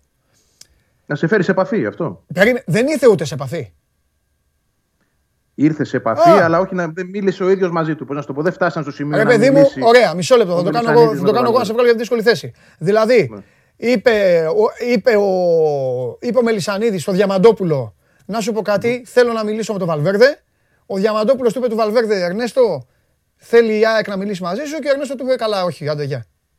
Κάπως έτσι. Εντάξει, OK. Okay. Μέσες άκρες, κάπως έτσι. Okay, okay, πιο ευγενικά ίσως, αλλά δεν έφτασε ναι, παιδί μου, εντάξει, το, το, το συζητάμε τέλος ναι, πάντων. Ναι. Και να σου πω και κάτι Παντελή, έκτοτε, έκτοτε χτύπησε και άλλες πόρτες. Δηλαδή και την, προσ... την πόρτα του Πιέλ προσπάθησε να ανοίξει. Του Μίτσελ, ο οποίος επίσης την κράτησε μακριά. Του Κίκε Φλόρες, Ακόμα και το όρμα του Σίλβα που γράφηκε κάποια στιγμή, όντως και αυτό πέρασε από το μυαλό και μπορεί και να έγινε μια διερευνητική. Ναι. Το συμπέρασμα όλων αυτών είναι ότι δεν ήθελε. Ήθελε, ρε παιδί μου, έναν καλό προπονητή. Τελείωσε. Τι ας συζητήσουμε ναι, τώρα. Αυτή, αυτή είναι η ουσία. Και, και, Ήβυρα, και Ήβυρα, όπως το πες. Ήβυρα. Ναι. Αυτός ήταν ο πρώτος στόχος. Ήβυρα, οπότε ναι. Οπότε εντάξει, είναι σαν να μου απάντησες κιόλας. Ε... Όλοι αυτοί που σου είπα ήταν Ήβυρες. Ναι, σαν να μου απάντησες. Δεν, οπότε δεν, έχει, δεν είναι θέμα ότι γύρισε την πλάτη στην, στο μοντέλο, ξέρω εγώ και σε όλα αυτά. Όχι καθόλου. Παράλληλα, παράλληλα, δούλευε και στο κεφάλι του για το θέμα του Λουτσέσκου έτσι, και πώς θα μπορέσει να το φέρει και στον κόσμο αν, αν υπήρχε θετική απόκριση από τον Λουτσέσκου. Ήταν η άλλη επιλογή. Αλλά το πρώτο πράγμα που είχε στο μυαλό ήταν πραγματικά να αλλάξει την ΑΕΚ επίπεδο από τον προπονητή της. Αυτοί όμως δεν έρχονται στην Ελλάδα. Γιατί και ο κόσμος λέει πολλές φορές φέρε το Βαλβέρδε, κάνει την υπέρβαση. Ωραία και να την κάνεις, νομίζω ότι ο Βαλβέρδε έρχεται. Δεν θέλει καν να ακούσει. Έτσι. Δεν ξέρω αν για τον Ολυμπιακό. Μπορεί να το. Δεν το λέω προσβλητικά. Δεν λέω. Α τον Ολυμπιακό. Ο Ολυμπιακός είναι άλλο κεφάλαιο για το Βαλβέρδε. Είναι δύο φορές η ομάδα την οποία έχει προπονήσει και αυτά. Δεν θα το πω. Θα το πω όπως το λέμε και για τους παίκτες. και για τους προπονητές. Οκ, τώρα για την ιστορία του Βαλβέρδε, για το παλμαρέ, για το έτσι, για αυτό. Εντάξει. Θα έλεγε Μπαρσελόνα και από κάτω θα έλεγε ΑΕΚ. Καταλαβες, δεν μπορείς να τον κακιώσεις.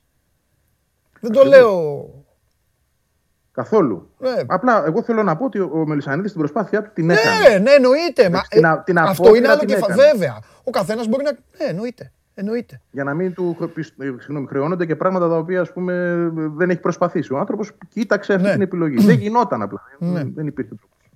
Ναι. Ωραία. Εντάξει, Βαγγελάρα μου, ε, να πούμε δύο πράγματα. Τι να πω, έχω πει ότι όποτε, όποτε βγαίνεις ναι. ε, δημιουργείται πανικός. Ε, τώρα έκανες πανικό μεγάλο. Τι άλλο θες να πεις; Ό,τι θες πες. Η, η, κουβέντα το φέρει. Για τον Πλάνιτ ήθελα να πω κάτι, γιατί είναι και αυτός ένα μεταγραφικό μέτωπο ανοιχτό. Είναι ο στόπερ της Σου βγάλα μεγάλη πάσα. Δεν μπορείς να πεις. Βγάζω πάσες φοβερές. Ε, κάθετη. Τώρα ναι. παστέλωσες. Τάκ. Ήταν κάθετη. Ναι. Πω, πω, πω, με, τα, με τα κουνάκι το βάλα. Θα προσέχω, λοιπόν. θα προσέχω τι θα σας λέω από εδώ και πέρα. Έλα, για πες. Είναι ωραίες ιστορίες αυτές. Ναι. Τώρα, επειδή την αφήσαμε στη μέση και καταλαβαίνω ότι ο χρόνος πιέζει, πρέπει να πιάσουμε μια μέρα και την ιστορία για το πώς. Θα την πούμε και αυτή. Για, για την ΑΕΚ στην Ελλάδα, γιατί ήρθε εδώ, έτσι. Και γιατί δεν έγινε τότε. Λοιπόν, ε, να πω λοιπόν για τον Πλάνης δύο πράγματα. Ότι ε, είναι ένας παίκτης που αρέσει πολύ στην ΑΕΚ. Άρεσε από πέρσι, ετούτο είναι με το νούμερο 5, ε, από την περίοδο που ήταν ο Ήβιτ, δηλαδή τεχνικός διευθυντής. Προσπάθησε να τον φέρει. Είχε μια μπλεγμένη υπόθεση με τη Στεά Βουκουρεστίου. Δεν μπορούσε να μείνει ελεύθερος. Ε, τον πήγαν στα δικαστήρια. Τέλος πάντων, θα τράβαγε ιστορία πολύ και έτσι η ΑΕΚ πήρε τον Έντελ Τσιάρου. Λοιπόν, αυτός ο παίκτης πήγε στη Μακάμπι Χάιφα. Ε, μαθαίνω ότι η ΑΕΚ έχει έρθει σε προφορική συμφωνία μαζί του και υπό την ε, εξής προπόθεση ότι θα μείνει ελεύθερος. Ε, αυτό έχει τάξει ο ατζέντης του, ότι κάποια στιγμή θα είναι ελεύθερος. Και το λέω αυτό γιατί η δεν θέλει να πληρώσει τη Μακάμπι Χάιφα, αλλά επειδή είναι ακόμα μπερδεμένο το καθεστώς. Στο παιδό, κάποιες... στο παιδό ναι. για να μην τρελαθούμε. Εντάξει, τώρα ναι. αυτό που θα πω θα πεθάνουν και στο γέλιο και αυτοί που βλέπουν. Παιδιά, στο παιδό, μην τρελαθούμε. Είναι αυτός με το πράσινο, εντάξει. Δεν είναι από εκεί. εντάξει. δηλαδή, αυτό να το. δεν, θα το, δεν θα το αντέξω, θα φεύγα τώρα. Ναι. Εντάξει, οκ, λοιπόν. Από εκεί είναι, όπως κοιτάμε. Πάμε, έλα. Εγώ με το νούμερο 5. Ναι, πάμε, πάμε. Ε, υπάρχει μια συζήτηση μαζί του. Ε, το θέμα είναι αν έχει απεμπλακεί από την ιστορία της ΤΕΑΟ, από τον κυνηγάει και αν υπάρχει ακόμα κάποια ε, δικαστική μάχη η οποία μένεται. Αν έχει καθαρίσει από αυτό, νομίζω ότι είναι πολύ βασικός στόχος. Απλά θα πω το εξής.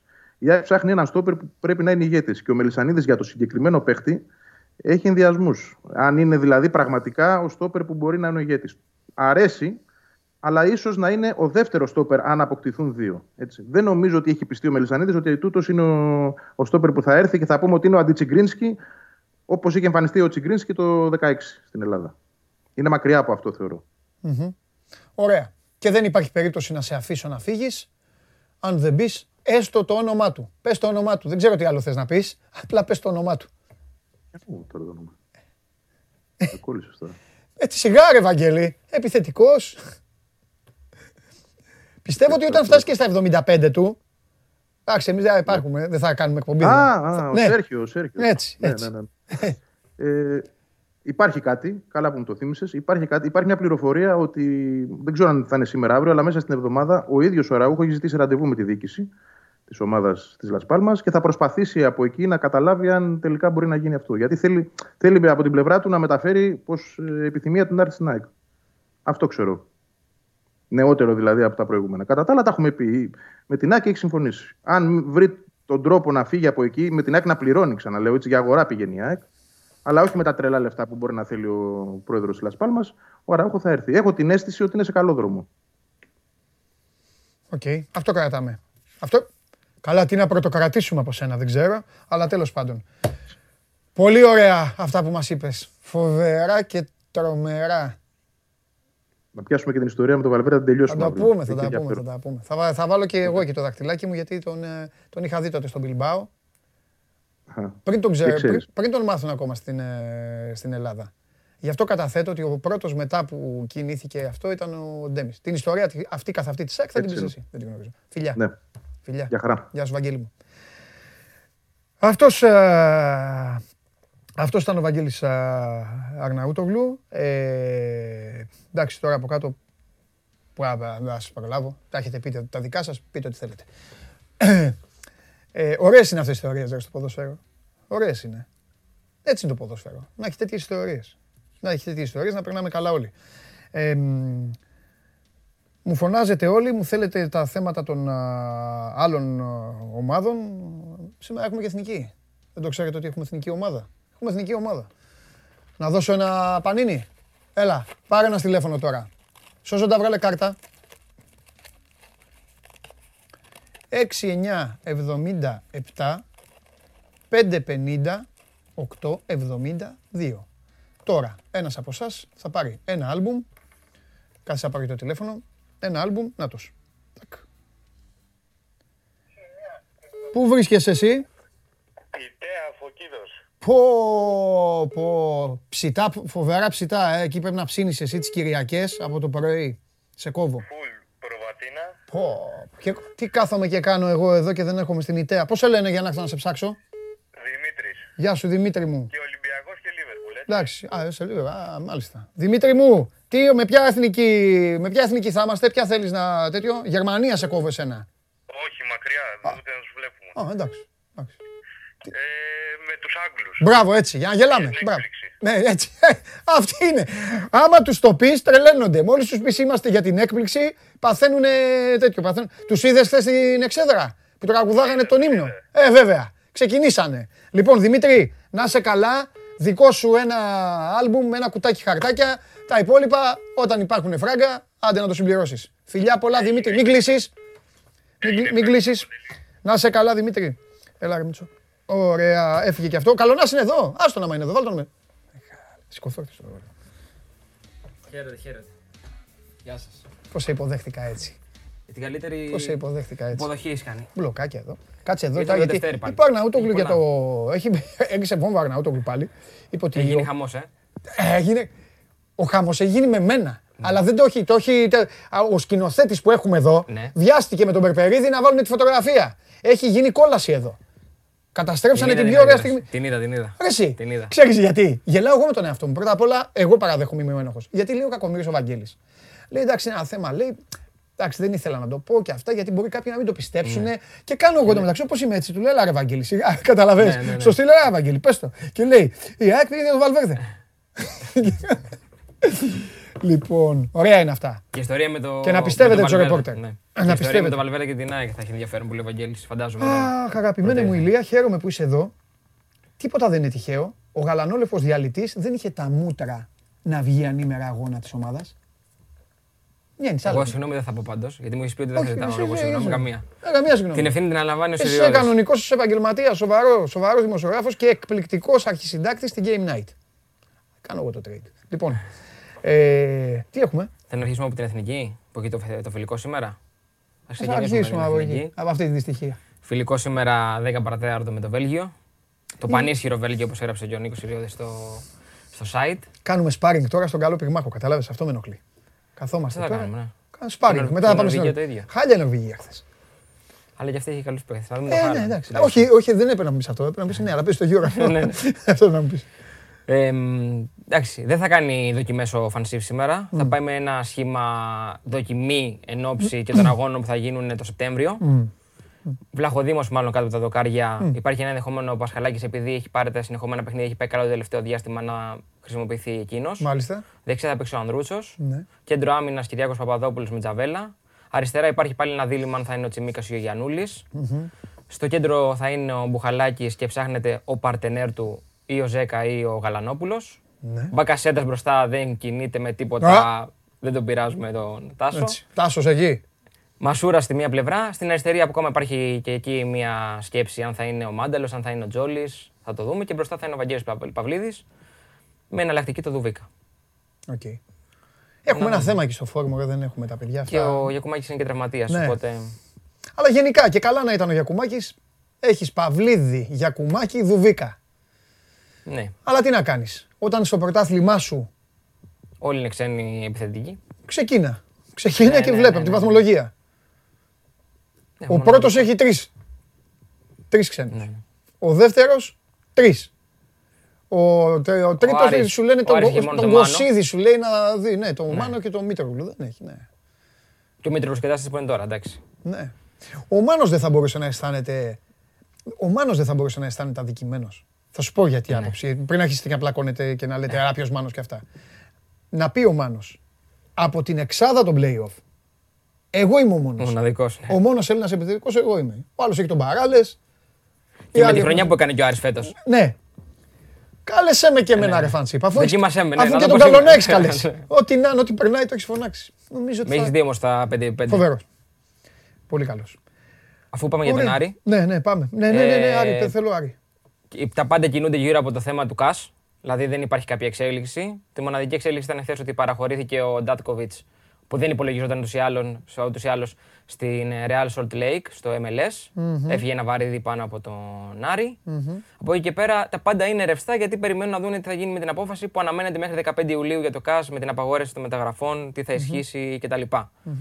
Στον Αστέρα παραμένει ανοιχτό το ζήτημα που σου είχα πει με τον Σουάρεθ, ο οποίος φέτος ήταν ο πυλώνας, ο βασικός πυλώνας της άμυνας. Μάλιστα. Ο Σουάρες ζητάει πολλά χρήματα για τα δεδομένα του Αστέρα. Ναι. Έχει προταθεί στις περισσότερες ομάδες και της Ελλάδας. Ναι, ναι, ναι. Εγώ και το Γουλή για τον Παναθηναϊκό. Και στον Παναθηναϊκό, ναι. Και με τον Ατρόμητο έχει μια συζήτηση, μια κουβέντα. Ναι. Ε, Προς το παρόν δεν υπάρχει κάποια εξέλιξη. Αν δει ο Σουάρεθ ότι δεν υπάρχει κάτι πιο καλό και πιο αξιόλογο, ίσως παραμείνει και στον Αστέρα. Αλλά τα χρήματα που ζητάει αυτή τη στιγμή ο Αστέρας δεν μπορεί να τα καλύψει. Ναι. Στο Βόλο τώρα πριν από λίγη ώρα ανακοινώθηκε η ανανέωση με τον Τέκιο. Εκεί τα πράγματα εντάξει είναι συγκεκριμένα, έχουν κάνει ήδη κάποιες κινήσεις, είναι ο Κότιν και στο τέρμα.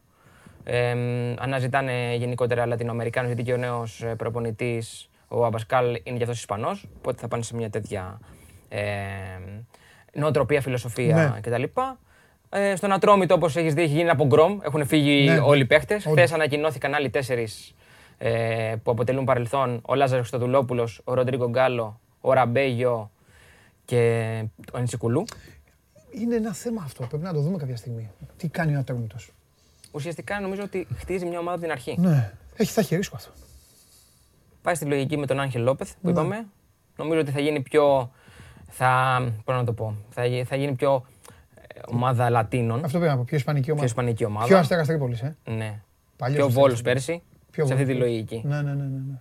Ναι. Εντάξει, αλλά με τη σεζόν τις δύο τελευταίες που είχε κάνει ο Ατρόμητος, νομίζω ήταν λογικό να θέλει να πάει και σε μια ανανέωση, mm. γιατί δεν πήγαν τα πράγματα όπως τα περιμένανε. Ναι. Και ούτως ή άλλως σε σχέση με πέρσι. Και, και μεγαλώσει και το μέσο όρο του. Ακριβώς. Και σε σχέση με πέρσι, λέει πόσο χειρότερα μπορεί να πάει ο Ατρόμητος. Δηλαδή το 10ο, 11ο εκεί κάτω ήταν χαμηλά. Ήταν, δεν νομίζω ότι θα, ήταν, θα είναι αντίστοιχη η περσινή. Και νομίζω ότι τρελάθηκε ο Σπανό και, και του δίνω πόντος αυτό. Τρελάθηκε βλέποντας τον Αστέρα Τρίπολης έτσι.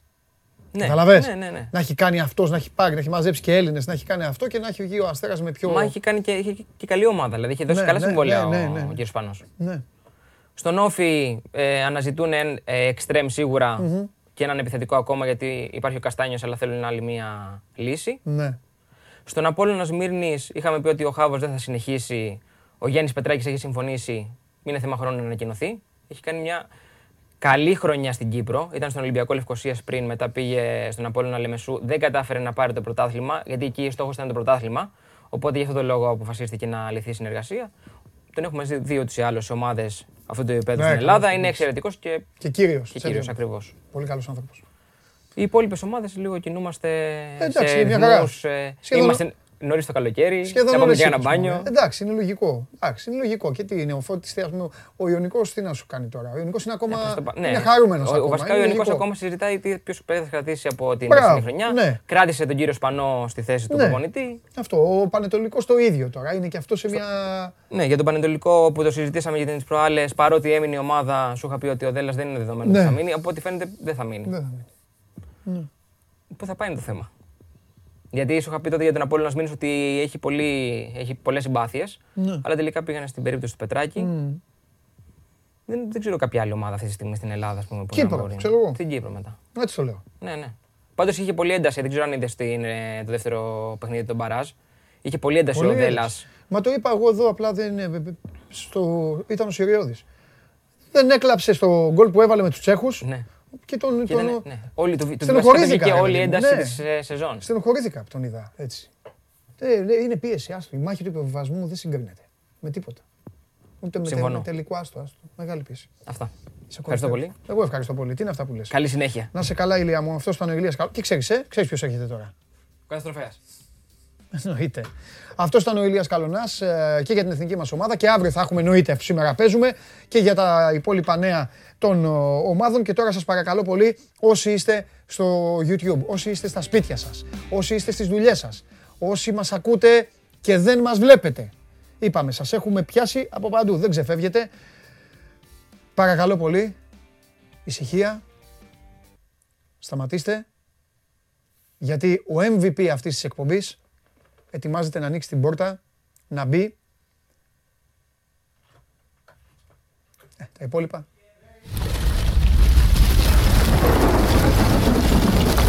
Μόνο θα χαρούμε, θα το δούμε. Πάντα, ε, πάντα παίζεται. Πάντα παίζεται. Και πάντα θα παίζετε. Κάτσε εγώ να σας είδα. Εγώ είμαι φίλος σου πάντα, ε; Βέβαια. Έτσι, μπράβο. Αυτό δεν θα το ξεχάσει ποτέ. Ποτέ. Έτσι, δεν το ξέρω. Μπράβο. Ποτέ. Λοιπόν. Εντάξει, δεν έχω πολύ ευχάριστα να. Είναι η αλήθεια. Ατομική βόμβα, όχι. Ε; Όχι, όχι. Ατομική βόμβα στα πορτοφόλια μας βλέπω. Δεν θέλω, ξεκινάω λίγο δυναμικά. Αλλά όχι, ρε Τι να σου κάνω. Τα βάλες και με την τσέπη μας. Εγώ τα βάλα με την τσέπη μας. Ήδη, ήδη ο κόσμος ανησυχεί, να ξέρεις. Και στις έρευνες όλες. Ε, έχουμε βάλει τώρα και το ευρωβαρόμετρο. 50% ήδη βλέπουν συνέπειες στην τσέπη τους, 30% ανησυχεί. Δηλαδή το 80% ανησυχεί στα οικονομικά και με το δίκιο του. Τα έχουμε πει. Παρά τις ενισχύσεις. Και υπάρχει λόγος σήμερα γιατί έχουμε αλλαγή στις αντικειμενικές αξίες. Λέγες. Ακινήτων. Θα ανοίξω, Λέω, ένα, προχωράω. θα ανοίξω ένα χαρτάκι Άνοιξε πανί. ένα χα- Ωραίο είναι το χαρτάκι. Σαν τα παιδάκια. Να περάσει, να περάσει η ώρα μου. Θα έχουμε από εβδομάδα ανακοινώσεις λοιπόν. Μάλιστα. Για απλά για να το εξηγήσω, εννοείται μπορείτε να μπαίνετε και στο News 24 λεπτά να δείτε αναλυτικά τι έρχεται και τι θα ισχύει. Το News 24 λεπτά είναι ε, όπως μπαίνεις και δεν ξέρεις το νερό τι είναι, δηλαδή να, να βάλουν λίγο... Για να μάθουν. Αυτό, να δουν αν είναι δουν. παγωμένο το- πριν φάνε το τέτοιο αυτό. Όχι, αυτό είναι, κοίταξε, είναι και λίγο πρακτικό αυτό. Καλό είναι, είναι καλό να ξέρεις. Να μην έχεις άγνοια και για το κακό και για το καλό. Μάλιστα. Τώρα ότι έχουμε αρνητικές ειδήσει συνήθως, τα έχουμε πει, δεν θα τα αναλύσουμε τώρα, ούτε τώρα θα σταματήσει. Θα, από εβδομάδα θα ξέρουμε αναλυτικά τις αλλαγές στι αντικειμενικές αξίες, ε, τις περιοχές και τις ζώνες. Ε, και γιατί είναι σημαντικό αυτό και πώς μας επηρεάζει.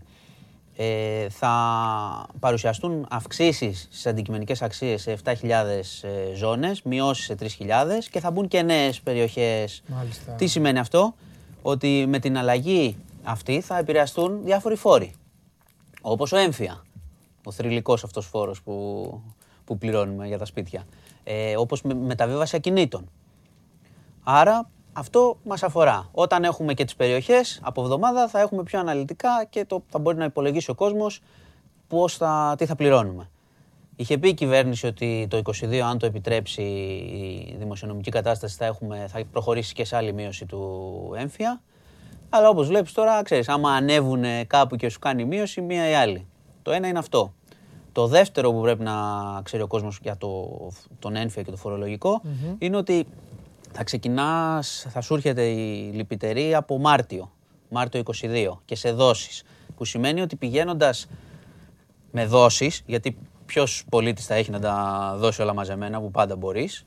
Ενώ έχεις τη δυνα... σου δίνουν, την- αν θέλεις, δώσ' τα μαζεμένα. Εντάξει. Ποιος θα το κάνει αυτό. Ε, θα είναι σε δόσεις. Μέχρι να τελειώσεις τις δόσεις του ένφια θα έρχεται ο φόρο εισοδήματος. Πάλι δόσεις. Οπότε θα, θα είμαστε όπως θα είμαστε, θα έχουμε και κάθε μήνα να πληρώνουμε. Αυτό είναι το. Αυτή είναι η εικόνα τώρα. Και περιμένουμε, σου λέει από εβδομάδα, λέει θα έρθουν αυξήσει μέχρι 40%. Ο Υπουργός Οικονομικών λέει είναι καθυσυχαστικό, θα το λύσουμε, θα το βρούμε, θα το ρυθμίσουμε. Αλλά όπως ξέρεις καλά, όταν έρθει η αντικειμενική αξία, αυξηθεί και τα λοιπά και έρθει ο φόρος, μετά τρέχα εσύ να πεις και να ρυθμίσεις και να κάνεις. Ε, εντάξει, ξεκίνησα λίγο άσχημα σήμερα. Όχι ρε Μάνο, δεν το κάνεις εσύ γιατί είναι δυνατόν. Δεν δεν φταίω εγώ. Ο Ντεμιράλο Τούρκος, Ναι, ο Γκινόκο Τούρκος, μμμ, ο Ντερούν Ολλανδός, ναι. ο Άρον Ράμσι. Α, Ο Εντάξει, Ράμσεϊ, εντάξει. ο Ράμσεϊ δεν είναι που σκοράρει και. Ο Ράμσι είναι ο αγαπημένος παίκτης. Ναι, καλός είναι. Όταν βάζει γκολ ο Ράμσι, Καλώς. έχεις, θέμα, Έχει- έχεις ε- βασικό θέμα. έχει μετά. θύματα. Γίνεται καταστροφή. Ναι. Και θα σου χαρίσω το Σέρχιο Ράμος. Δεν πάει γύρω. Ε? Εντάξει, Είναι να- στα χαρτάκια. Ναι, στα χαρτάκια να είναι ωραίος, καλός, σκληρός. Αυτά από το οικονομικό και από το ευρωβαρόμετρο που δείχνει την ε, απογοήτευση Θέλω να και το ανοίξεις φόβο. κι εσύ, Ναι.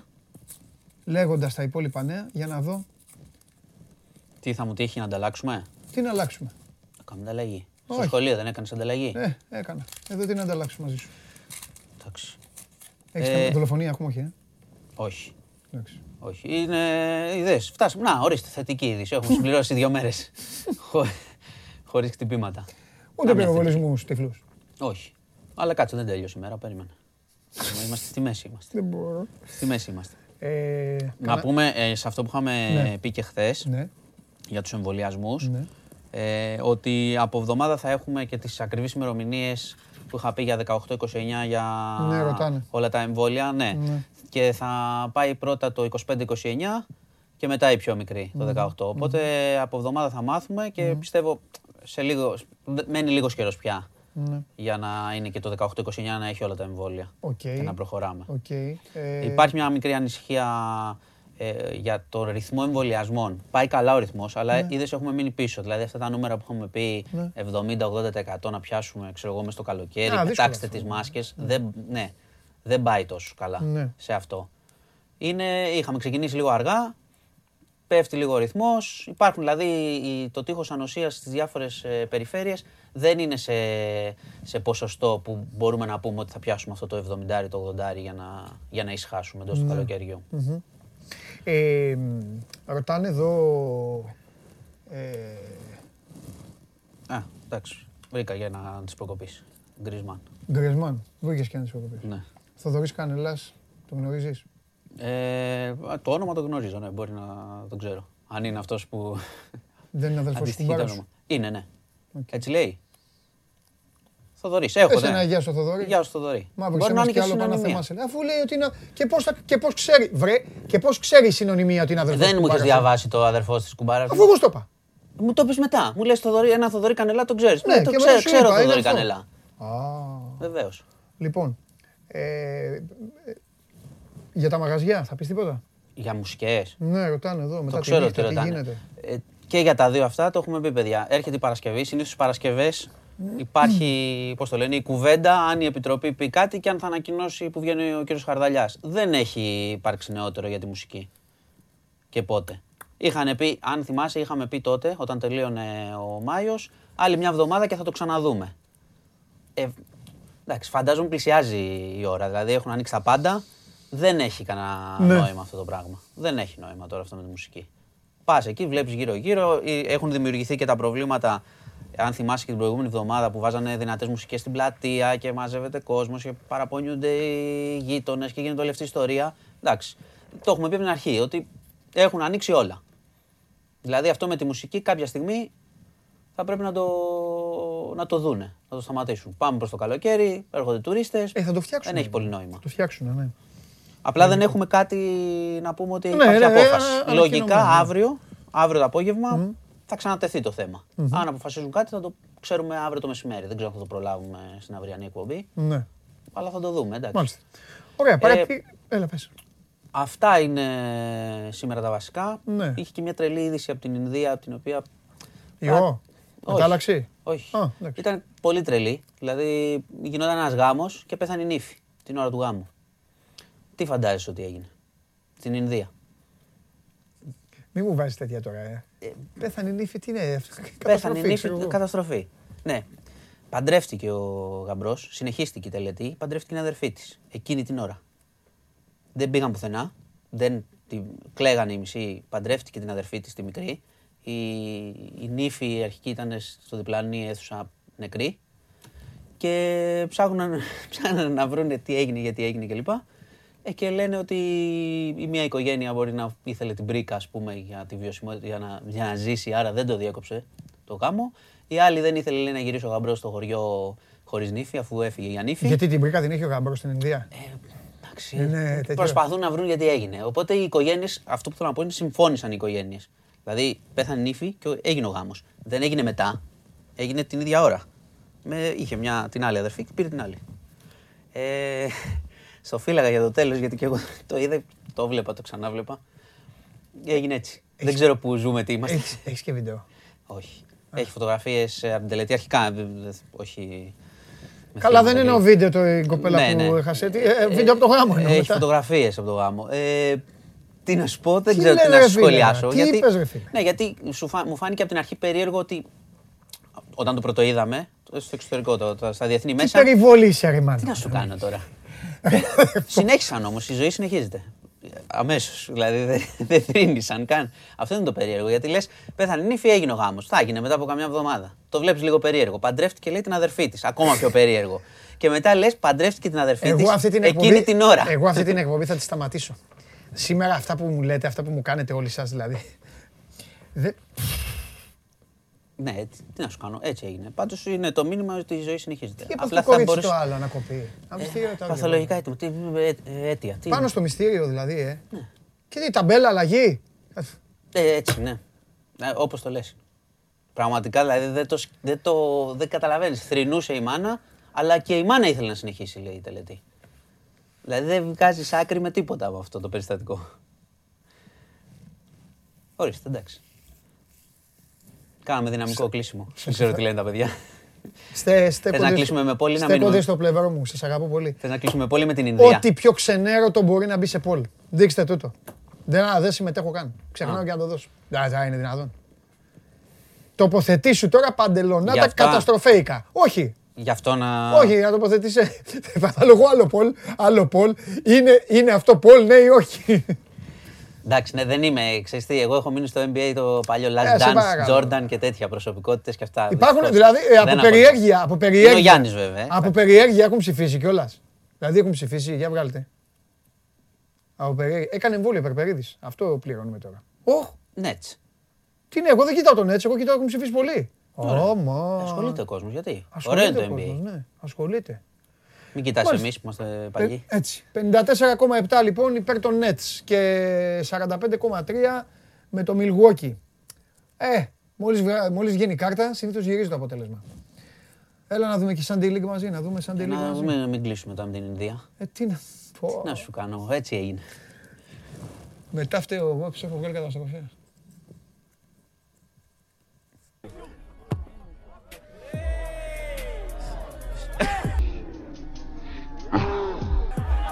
Johnny Wilkinson. Τι να... να σε ρωτήσω κάτι.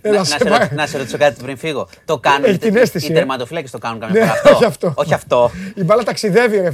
όχι αυτό. Αλλά ξέρει ότι θα πάει λίγο πιο πέρα. Κάνει λίγο εντυπωσιακή έτσι πτώση να πει. Βέβαια. Το, ε, μα είναι στην τρέλα του στόματος. Ναι. ναι. Αλλά αυτό τώρα αυτό το πράγμα. Και αυτός την είχε τη φάση. Προ εκεί. Πω, πω. Πολύ ωραίο. Ωραίο. Σε αφήνω με αυτό. Καλύτερα με αυτό. Είσαι κορυφαίος. Γεια σας. Κορυφαίος. Κορυφαίος. Λοιπόν, Μάνος Κοριανόπουλος, διευθυντής του News 24 για την επικαιρότητα. Μαζεύω εγώ τα σκουπιδάκια για την επικαιρότητα, για ό,τι έχει συμβεί. Ε, τι έγινε, τι είπε;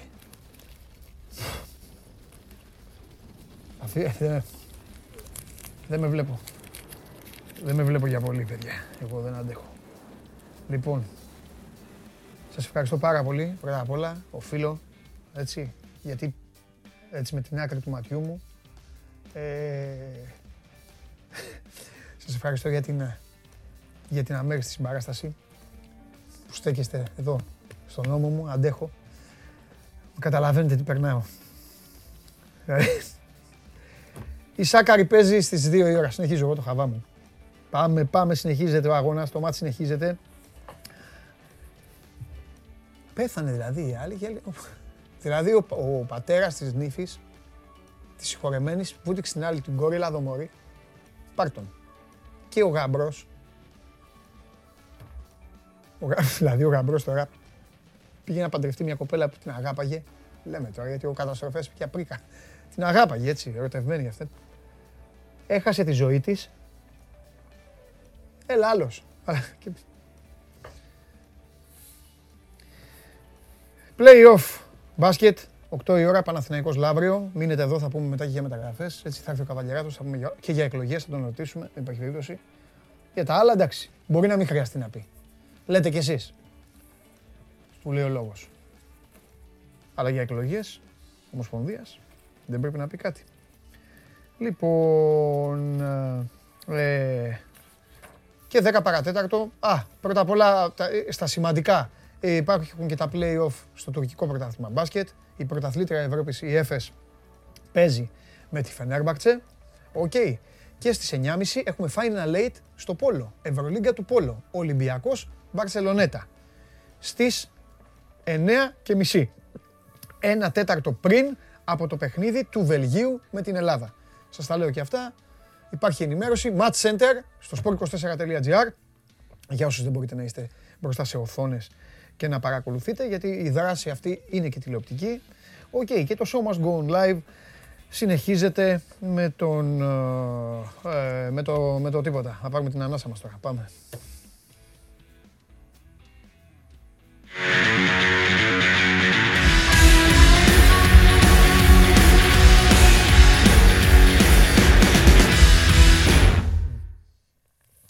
Και πού να πλακώσουν οι ζέστες με τον καταστροφέα. Δίκιο έχετε. Πού θέλετε να πάμε, να πάμε στο Τζιουμπάνογλου.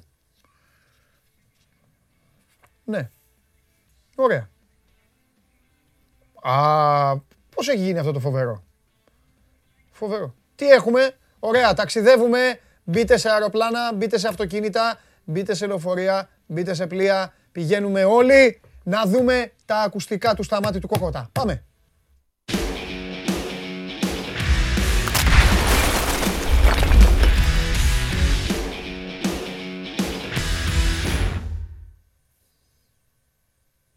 Μπλουζάκι Γαλλία. Μπλουζάκι τρικολόρ. Καλά θα πάνε οι τρικολόρ, να ξέρεις. Καλά φαίνεται ότι σε Γαλλία, φαίνεται από το ξενέρωτο της, της φάτσας Όχι, όχι, όχι. Φαίνεται μωρέ, έλα μωρέ. Με, Τέτοιοι με είστε. τους Οράνιε. Ισπανογαλλο... Με τι είσαι; Με τους Οράνιε είμαι φέτος. Φε... Θα σκοτωθούν μεταξύ τους. Περίμενε, περίμενε. Τι πάει να πει φέτος; Αλλάζεις; Να μου πεις ξένες ομάδες είναι. Όχι, όχι. Όχι, δεν αλλάζω. Απλά θέλω να τους δω να πηγαίνουν καλά. Πολωνία. Κάρολ Βιντέρσκι, ρε φίλε. Πολωνία; Ποια Πολωνία, ρε; Ποια Πολωνία; Τι μου δείχνεις; Netherlands, ναι. Κοίτα και τη φανέλα πίσω. Ε, ναι, γι' αυτό Εντάξει. Οπα. Ξεκίνησε ο Ράσβαν. Μιλάει. Πρώτο πράγμα που είπε ήταν «Για μένα δεν έφυγα ποτέ». Το είπε όντως. Ναι, ρε εσύ. Ήδη απέκτησε χρώμα το ελληνικό ποδόσφαιρο. Ήδη. Ήδη Ναι. το ελληνικό. Χωριανόπουλο, άκουσες, είδες, εκπομπή; Όχι καθόλου, καθόλου. Είχα συνδεθεί στη συνέντευξη τύπου και ακόμα Καλύτερα, είμαι συνδεμένος, εντάξει, καλύτερα. να σου πω την Γι' αυτό αλήθεια. έχεις, είσαι σε ευθυμία, εντάξει, οκ. Τι είπε πάλι, τι έγινε; Τίποτα, θες να σου πω μια ιστορία; Ναι, πες μου. Έγινε ένας γάμος στην Ινδία. Ναι. Τι έγινε την ώρα του γάμου; Α, το είδα κάπου. Έπαθε έφραγμα η νύφη και Πέθανε η αυτό νύφη. πέθανε Και και, μετά- παντρεύτηκε την αδερφή. Εντάξει, δεν έχω να πω τίποτα άλλο. Εσύ το ξέρεις κιόλας, γι' αυτό έχεις βγει έτσι. Εγώ έμεινα σαν, ε, σαν μπιπ. Λοιπόν, και τι άλλο είπε ο Ρασβάν. Κοίταξε, τώρα έχει ξεκινήσει. Α, τώρα μιλάει, εντάξει, οπότε θα το αναλύσουμε αύριο. Ρωτήθηκε.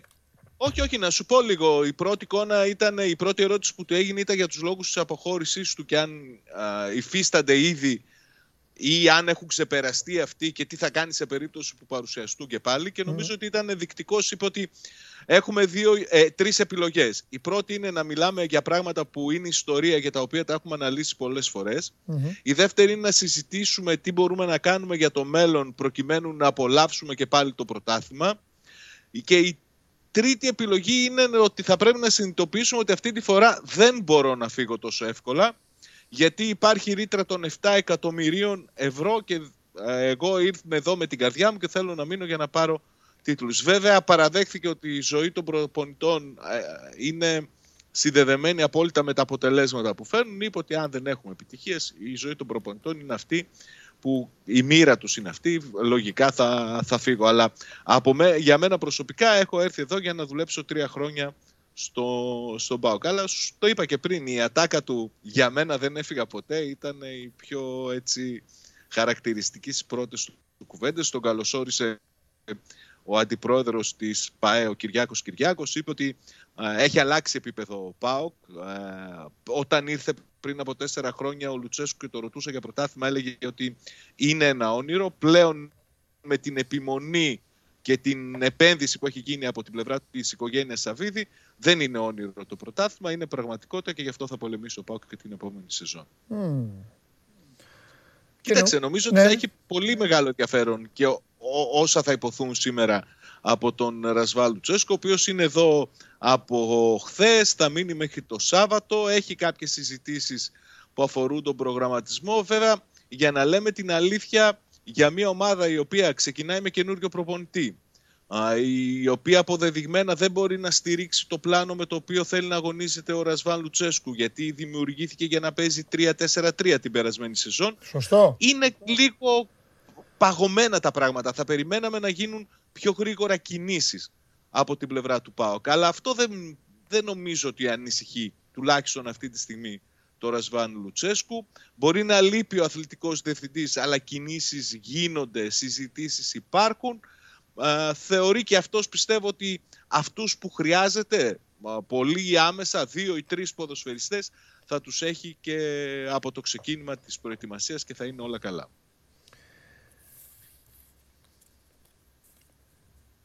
Πότε θα αρχίσει, πιστεύεις, να μιλάει κανονικά για τα δικά του γούστα, τα μεταγραφικά; Το έχει κάνει ήδη πιστεύω. Με ποιον; Το έχει μιλήσει με, πρώτα με τον Σαββίδη. Okay. Πρώτα με αυτό και συνέχεια με τους ανθρώπους της ομάδας. Το γεγονός, Παντελή, ότι δεν έχει βρεθεί μέχρι τώρα αθλητικός διευθυντής δεν έχει ανακοινωθεί 1η Απριλίου έφυγε ο Ρέμπε. Πήρε προπονητή ο Πάοχ, επέστρεψε ο Ρεσβάν Λουτσέσκου και δεν έχει ανακοινωθεί ακόμη αθλητικός διευθυντής. Έχουν γίνει συζητήσεις, έχουν υπάρξει αναζητήσεις, έχουν διαρρεύσει κάποια ονόματα, αλλά δεν έχουμε κάτι χειροπιαστό. Αυτό με βάζει εμένα σε σκέψη. Θεωρώ ότι ίσως ενδεχόμενα στο μυαλό του Ιβάν Σαββίδη από τη στιγμή που δοκίμασε ό,τι μπορούσε να δοκιμάσει αθλητικό διευθυντή. Έφερε τον κορυφαίων για πολλούς Άρνεσεν. Δούλεψε με άλλους ανθρώπους που είχαν περισσότερο διεκπαιρετικό ρόλο. Έφερε τελευταίο τον ε, Όλαφ Ρέμπε με την έμφαση να δίνεται στο οικονομικό και πώς θα ξεπεραστεί το θέμα του financial fair play. Σκέφτομαι μήπως δημιουργηθεί ένα άλλο είδους μοντέλο με τον προπονητή να δίνει τις ε, οδηγίες, να δίνει τις κατευθύνσεις και να λειτουργεί ο ΠΑΟΚ με σκάουτινγκ και μέλη της διοίκησης του στα διεκπαιρωτικά. Περιμένω να δω, νομίζω ότι αυτό θα έχει πολύ μεγάλο ενδιαφέρον γιατί είναι και το τελευταίο κομμάτι που θα συμπληρώσει το, το puzzle για το πώς θα κινηθεί ο ΠΑΟΚ την επόμενη αγωνιστική περίοδο. Αλλά ότι ο Λουτσέσκου έχει ξεκαθαρίσει τι θέλει από τις μεταγραφές, νομίζω ότι είναι δεδομένο. Αυτό που απομένει είναι να αξιολογήσει και διαζώσεις πλέον τους ποδοσφαιριστές που δεν, με τους οποίους δεν έχει συνεργαστεί, να δει σε τι κατάσταση είναι οι ποδοσφαιριστές με τους οποίους έχει συνεργαζόταν πριν δύο χρόνια, γιατί είναι μεγάλο το διάστημα το οποίο που λείπει από τον ΠΑΟΚ, έστω και αν ο ίδιος λέει ότι εγώ δεν έφυγα ποτέ, και στη συνέχεια να έχει και τις τελικές του εισηγήσεις. Πιστεύω ότι σε πρώτο χρόνο θα γίνουν δύο με τρεις κινήσεις μέχρι την έναρξη της προετοιμασίας. Ο ΠΑΟΚ θα κάνει 5 με 6 μεταγραφές σε γρήγορους χρόνους και στο τέλος θα δει από τους ποδοσφαιριστές που ξέρεις Πολύ όσο περνάει ο καιρός ρίχνουν, το, ναι. Ρίχνουν τα κασέ τους να δει πώς θα μπορέσει να ανεβάσει ακόμη περισσότερο την ποιότητα του ρόστερ. Ωραία, κάτσε τώρα που πέτυχα και δύο ανθρώπους οι οποίοι έχουν στείλει κάτι προσοδοφόρο, γιατί εδώ γίνεται το φοβερό. Τους λένε στείλτε κανένα ερώτημα, γράφει ο άλλος από κάτω, δεν έχει και όνομα ο άνθρωπος. Λέει ερωτήσεις, λέει και σχόλια. Αφού βλέπεις ο Παντελής δεν γουστάρει να παίζει με το chat, ποιος ο λόγος να γράφουμε. Κάλε μου φίλε, θα σου πω κάτι. Ο Παντελής πρώτα απ' όλα εδώ μέσα είναι μόνος του. Πρέπει και να παρακολουθεί τον άνθρωπο που μιλάει και να έχει το μυαλό του στον άνθρωπο με τον οποίο μιλάει. Όχι να μιλάει ο Σάβας και εγώ να, να κάθομαι εδώ να διαβάζω εσάς. Και δεύτερον, καλέ μου φίλε, δεν ρωτάτε, δεν θέλετε να μάθετε πράγματα. Μιλάτε μεταξύ. Καλά κάνετε. Μια παρεούλα. Είστε, βρίζεστε εδώ, κάνετε, λέτε τα δικά σας. Τι να κάθισω εγώ, να λέω αυτά που λέτε εσείς. Ποιο είναι το κέρδος; Εσείς εντωμεταξύ εδώ μεταξύ σας είστε μια παρέα, για να το τελειώσω και αυτό, οι οποίοι λέτε τα δικά σας και είστε 10 άτομα, ας πούμε 15. Εδώ υπάρχουν χιλιάδες όμως που βλέπουν αυτή τη στιγμή. Και, δεν, ε, και ενδιαφέρονται για αυτά που λέει ο Σάβας και ο κάθε Σάβας. Οπότε τώρα, επειδή πέτυχα εδώ, ένας λέει. Δεν έχει όνομα. Λέ, ε, λέει ότι μήπως δεν πάει. Ε, μήπως πάει χωρίς τεχνικό διευθυντή. Αυτό που λέμε δηλαδή, το λέμε αρκετές μέρες. Μήπως πάει οριστικά χωρίς τεχνικό διευθυντή. Και ένας άλλος άνθρωπος ρωτάει πότε θα ξεκινήσει ε, η προετοιμασία. Επίσης ο Κωνσταντίνος Ανθόπουλος, πλακώσανε τώρα κάποιοι που ρωτάνε σοβαρά, ρωτάει αν ξέρεις κάτι για Τζόλι και Μπρέτφορντ. Κάτσε τώρα να τους τελειώσω, μαζεύεται εσύ. Ε, και τι άλλο. Ε, τίποτα. Με Τζόλι ξανά κάποιος άλλος και τώρα φεύγω από εδώ, πάω στο Instagram να δω αν υπάρχει κανένας άνθρωπος που έχει ρωτήσει κάτι. Ό,τι είπα, πιάστο. Για τον αθλητικό διευθυντή νομίζω το είπαμε. Όσο περνάει ο καιρός και δεν προκύπτει κάποιος, κάποιο χειροπιαστό ως όνομα, δεν ανακοινώνεται η απόφαση του Ιβά Σαββίδη. Μάλιστα. Η σκέψη όλων πηγαίνει και σε αυτό το μοντέλο χωρίς τελικά να υπάρχει κάποιος τεχνικός διευθυντής, αθλητικός διευθυντής. Mm. Προφανώς σε μια τέτοια περίπτωση θα βαφτιστεί κάποιο από τα μέλη μέχρι τώρα της διοίκησης ως εκτελεστικός διευθυντής και θα τρέχει όλο το project. Για την προετοιμασία που ρώτησε ο φίλος είναι ένα ζήτημα πολύ σημαντικό. Έχουν περιπλακεί τα πράγματα από τη στιγμή που πάω κέρδισε γύρω στο Conference Link. δεν είναι εύκολο να βρει στην Αυστρία που ήταν ο αρχικός προορισμός άλλες ημερομηνίες. Υπάρχουν σκέψεις ακόμη και να αλλάξει και η χώρα στην οποία θα γίνει η προετοιμασία, να πάει τελικά σε γνωστά λιμέρια εκεί που έκανε τα προηγούμενα χρόνια προετοιμασία στην Ολλανδία. Αλλά και αυτό είναι ένα ζήτημα το οποίο χρειάζεται να θετηθούν και να δημιουργηθούν και νέες συμφωνίες. Τώρα, για τον Τζόλι και την Μπρέτφορντ, η Μπρέτφορντ είναι από τις ομάδες η οποία έβαλε από πολύ νωρίς το Τζόλι στις λίστες της. Πολύ πριν τον δούμε εμείς να αγωνίζεται στην πρώτη ομάδα του ΠΑΟΚ, πολύ πριν μας συστηθεί. Ανέβηκε φέτος στην Πρέμιερ, είναι μία από τις ομάδες οι οποίες έχουν πλήρη φάκελο για τον ε, Χρήστο Είπαμε ότι στο θέμα του Τζόλι είναι αυτός που θα δώσει τα χρήματα που θα ικανοποιούν και τον ΠΑΟΚ πρώτιστα και συνέχεια φυσικά και τα θέλω του, του ποδοσφαιριστή. Έτσι, το να πάει στην Αγγλία νομίζω θα είναι πολύ μεγάλη υπόθεση για αυτόν. Για μένα το ερωτηματικό είναι αν θα επιλεγεί τελικά να πάει σε ένα ενδιάμεσο σταθμό πριν κάνει το μεγάλο βήμα. Γιατί κατά την προσωπική μου άποψη ο Τζόλη είναι για μεγάλα πράγματα. Χρειάζεται να βελτιώσει πολλά κομμάτια στο Ναι, αλλά να παίξει κιόλας. Γιατί έφαγε, και, έφαγε και αρκετό πάγκο τώρα τελευταία στον Πάοκ. Οπότε είναι ώρα. Ναι, ναι, αλήθεια είναι αυτό. Ναι. Θα πρέπει να, αν δηλαδή θα είναι καλύτερο για τη δική του καριέρα να επιλέξει ένα πρωτάθλημα όχι της πρώτης δυναμικής, με τον Πάουκ φυσικά να ικανοποιείται οικονομικά από τις προτάσεις που θα έρθουν ναι. και στη συνέχεια να κάνει το μεγάλο βήμα όταν θα είναι και ο ίδιος πιο έτοιμος. Αλλά αυτό είναι νομίζω κάτι που θα απασχολήσει περισσότερο τον ίδιο τον ποδοσφαιριστή και τους ανθρώπους με τους οποίους τον, ε, το συμβουλεύουν. Ναι. Ωραία. Πες μας και με τον, με τον Μπαμπά, γιατί ε, ρωτάει ο... Κοίταξε, ο, ο, ο Μπάμπα, ε, το έλεγα και χθες, είναι μια πολύ περίπλοκη υπόθεση ό,τι αφορά το οικονομικό. Η Τσέλσι φαίνεται ότι θέλει να απαλλαγεί από το συμβόλαιό του που είναι 1,8 κοντά 2 εκατομμύρια ευρώ το χρόνο. Αυτό ως ένα βαθμό είναι θετικό για την προσπάθεια του Πάουκ για να τον κρατήσει στην Τούμπα. Από την άλλη πλευρά όμως, ο Πάουκ σε καμία περίπτωση δεν θα μπορεί να προσφέρει τέτοιου είδους συμβόλαιο στον ε, Μπάμπα. Και έχω πει και από τις προηγούμενες μέρες ότι τα πλάνα που κάνει ο Λουτσέσκου τουλάχιστον σε αυτή τη φάση είναι χωρίς αυτόν. Δηλαδή ο Λουτσέσκου έχει ζητήσει πλάγιο μπακ και για την αριστερή πλευρά. Νομίζω ότι έχει ζητήσει και για την άλλη πλευρά του γηπέδου στα δεξιά έναν ακόμη πλάγιο μπακ. Είναι μια προσπάθεια που είναι σε εξέλιξη. Δεν ξέρω πόσο είναι μεγαλύτερες οι πιθανότητες από τη στιγμή που βρίσκεται σε αυτή τη μαύρη λίστα του Τούχελ που έχουν μπει πάρα πολλοί δανεικοί ποδοσφαιριστές ε, ναι, στη ναι αλλά είναι και το, το θέμα του συμβολέου του που είναι αρκετά υψηλό. Πιστεύω ότι, για να πω και την προσωπική μου άποψη, ότι σε αυτή τη φάση που είναι ο Μπάμπα δεν θα πρέπει να δει τα λεφτά και ο Πάουκ του δίνει τη δυνατότητα να παίρνει παιχνίδια, να έχει ρυθμό, κάτι που ήταν ε, σε αμφιβολία έξι μήνες πριν όταν ήρθε. Πριν έρθει στον Πάουκ, τα τελευταία δύο χρόνια είχε κάνει δύο εμφανίσεις σε επαγγελματικό επίπεδο. Αν εξαιρέσει δύο-τρεις εμφανίσεις που είχε κάνει με την Άντερ 23 της Chelsea. Ωραία.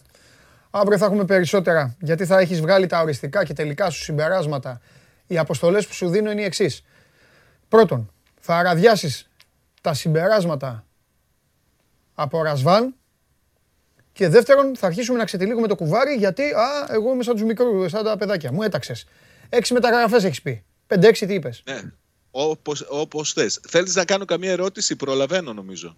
Πού; Έχω χάσει τη μισή συνέντευξη του Ρασβάν Λουτσέσκου, αλλά Ο Ρασβάν Λουτσέσκου δεν χάνεται, μωρέ. Εντάξει, δεν χάνεται ο Ρασβάν ε; Λουτσέσκου, μην ανησυχείς. Έλα, σε, να σε αφήνουμε να προλάβεις. Να μπριζώσω, να μπριζώσω, να μπριζώσω. Ποιον; Να το ρωτήσω το Λουτσέσκου. Δεν να το ρωτήσω πόσα double θεωρεί ότι κατέκτησε με τον Μπάουκ. Ε, πόσα θα σου πει; Ε, δύο θα μου πει. Δεν ξέρεις να απάντησε. Φιλιά! Φιλιά! Γεια, καλή συνέχεια. Και εσύ. Λοιπόν, αυτός ήταν ο Σάββας ε, Τζιομπάνογλου, ο Πάοκ, ο οποίος ουσιαστικά από σήμερα ο έχων το γενικό πρόσταγμα, ο Ρασβάν Λουτσέσκου τα λέει επίσημα για να τα ακούσουμε, να τα μάθουμε όλοι και από το βράδυ ξεκινάει που ήδη έχει ξεκινήσει τις ε, κινήσεις για έναν εντελώς διαφορετικό και πιο δυνατό ΠΑΟΚ στην επόμενη αγωνιστική περίοδο. Όπως βλέπετε όλες οι ομάδες κινούνται, όλες οι ομάδες έχουν ε, προχωρήσει πλην του Ολυμπιακού που, κράτησε τον, που έχει τον ίδιο προπονητή. Οι υπόλοιποι διεκδικητές τίτλου έχουν αλλάξει τους προπονητές. Προσπαθούν να ζεστάνουν τις μηχανές, να πάρουν παίκτες, να φτιάξουν κάτι καινούριο. Είναι σημαντικό αυτό το καλοκαίρι. Σας το είπα, εγώ δεν σας... Ε, δεν, δεν βάζω σάλτσες, δεν έχω λόγο, το ξέρετε. Ό,τι να το πω θα το πω μπαμ. Αλλά αυτό το καλοκαίρι είναι από τα πιο σημαντικά για το, για το μέλλον των ομάδων αφού για τις περισσότερες από αυτές είναι ή τώρα ή ποτέ, έτσι όπως πήγε το πράγμα, έτσι όπως έφτασε η κατάσταση. Έχουμε Ολυμπιακό ε, Έτοιμος είναι ο Σταύρος. Άντε να πάμε γιατί τον, τον έφαγε στο δρόμο ο Σάβα. Πάμε. Πάμε Ολυμπιακό.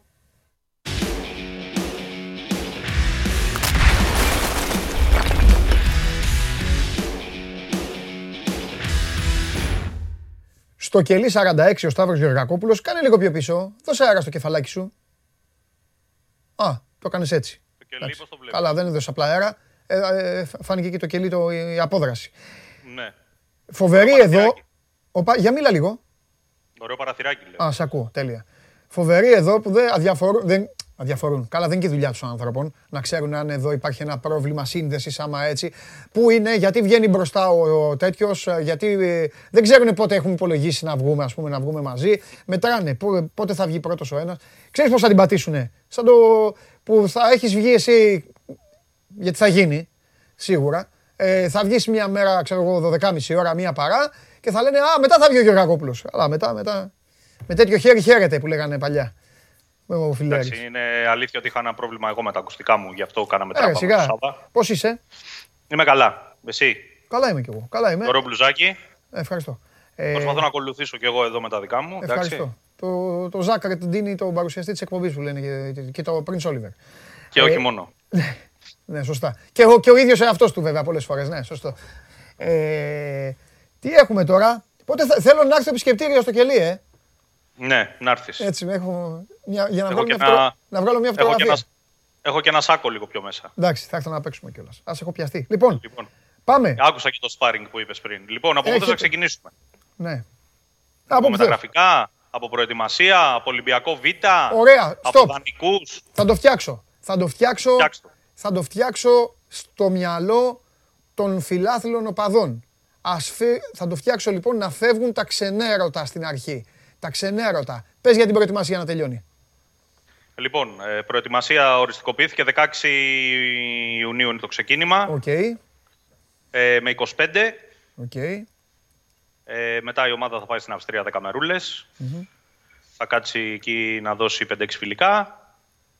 Στο Στάνς έχει πάει και πρόπερση εκεί πέρα η ομάδα. Μάλιστα. Και θυμάμαι παλιά και δύο τύπους που πηγαίνανε με την ομάδα στην Αυστρία. Ωραία. Και την κυνηγούσαν από πίσω και τρέχανε και λιγάκι. μαζί με τους παίχτες. Ε, Έχεις- έχεις και ακούσει μετά, κάτι; μετά πότε θα παίξει φιλικά; Στο φιλικά είναι στο, θα γίνουν 5 με 6 φιλικά από, το, από 25 και μετά μέχρι 4. Εκεί; Ναι. Και μετά Γι' αυτό ξεκινάνε. επιλέχθηκε.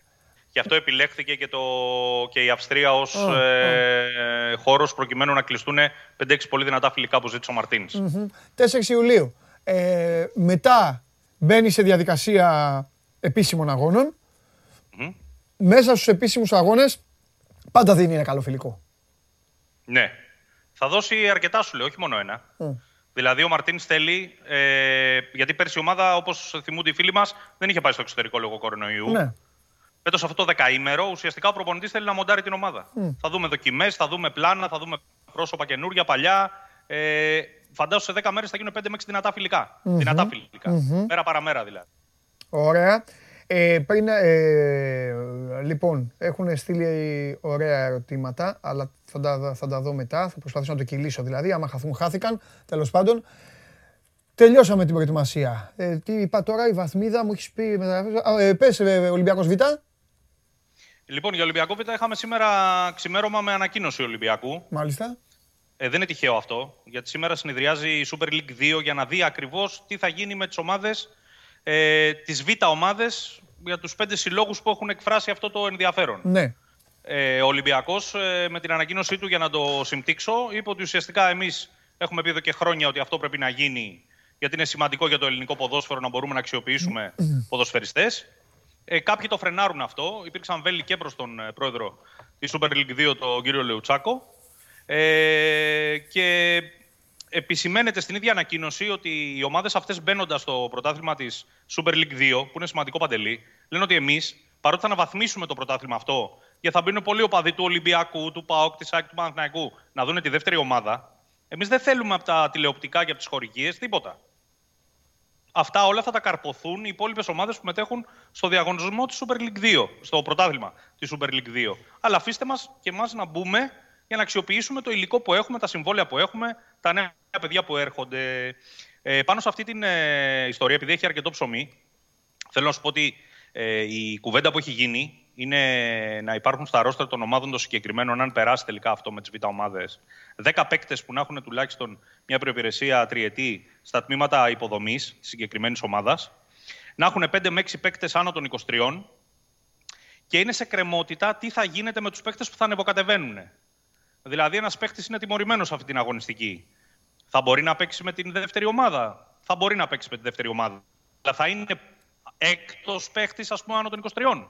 Πρέπει εκεί να μπουν κάποια όρια προκειμένου οι ομάδες να παίζουν, δηλαδή να μπορούν μέχρι πέντε παίχτες άνω των 23 ανά ματς. Είναι κάποιες τέτοιες λεπτομέρειες που δεν έχουν ακόμα οριστικοποιηθεί. Εγώ νομίζω ότι το μεγαλύτερο πρόβλημα, Σταύρο, δυστυχώς γιατί είμαστε Ελλάδα, αλλά εντάξει. OK. Okay. Μην τρελαθούμε και στην Ισπανία ε, ε, έχουν ειπωθεί πολλές φορές αυτά. Το μεγαλύτερο πρόβλημα είναι άλλο. Πρώτα απ' όλα η γνώμη μου είναι, επειδή το είπες σαν παράδειγμα, νομίζω ότι αν ένας παίκτης είναι τιμωρημένος, από τη στιγμή που έχει, άμα έχεις ρίξει μπουνιά και έχεις φάει κόκκινη, ε, τιμωρείσαι για την μπουνιά που έριξες. Οπότε δεν θα έπρεπε να παίξεις ούτε σε τοπικό την επόμενη εβδομάδα. Τέλος πάντων όμως. Το θέμα είναι λοιπόν, εδώ στο Άβρο, τι γίνεται. Πώς το βλέπω εγώ. Τι, τι με ανησυχεί. Με ανησυχεί ότι η χρήση αυτής της ομάδας της Β είναι πολύ ωραία και για τα παιδιά των Ακαδημιών, αλλά και για τους παίκτες που προέρχονται από τραυματισμούς όπως κάνουν οι Άγγλοι. Μπορεί να έχεις σαν ποδοσφαιριστή, να είναι στο στάδιο της αποθεραπείας. Καλό, καλό παίκτη, καλό παίκτη. Δεν θέλω να λέω ονόματα, μην κάνετε μοιάζω παίκτες τώρα των ομάδων. Και να πρέπει ο, ο ποδοσφαιριστής αυτός σιγά σιγά να μπει. Ωραίο είναι να τον βάλεις λοιπόν να παίξει στη β' ομάδα. Σε ένα πρωτάθλημα βέβαια το οποίο πέφτει πολύ ξύλο. Έτσι. Δεν είναι δηλαδή και. Δεν, δεν θα είναι και ευκολάκι αυτό να συμβεί.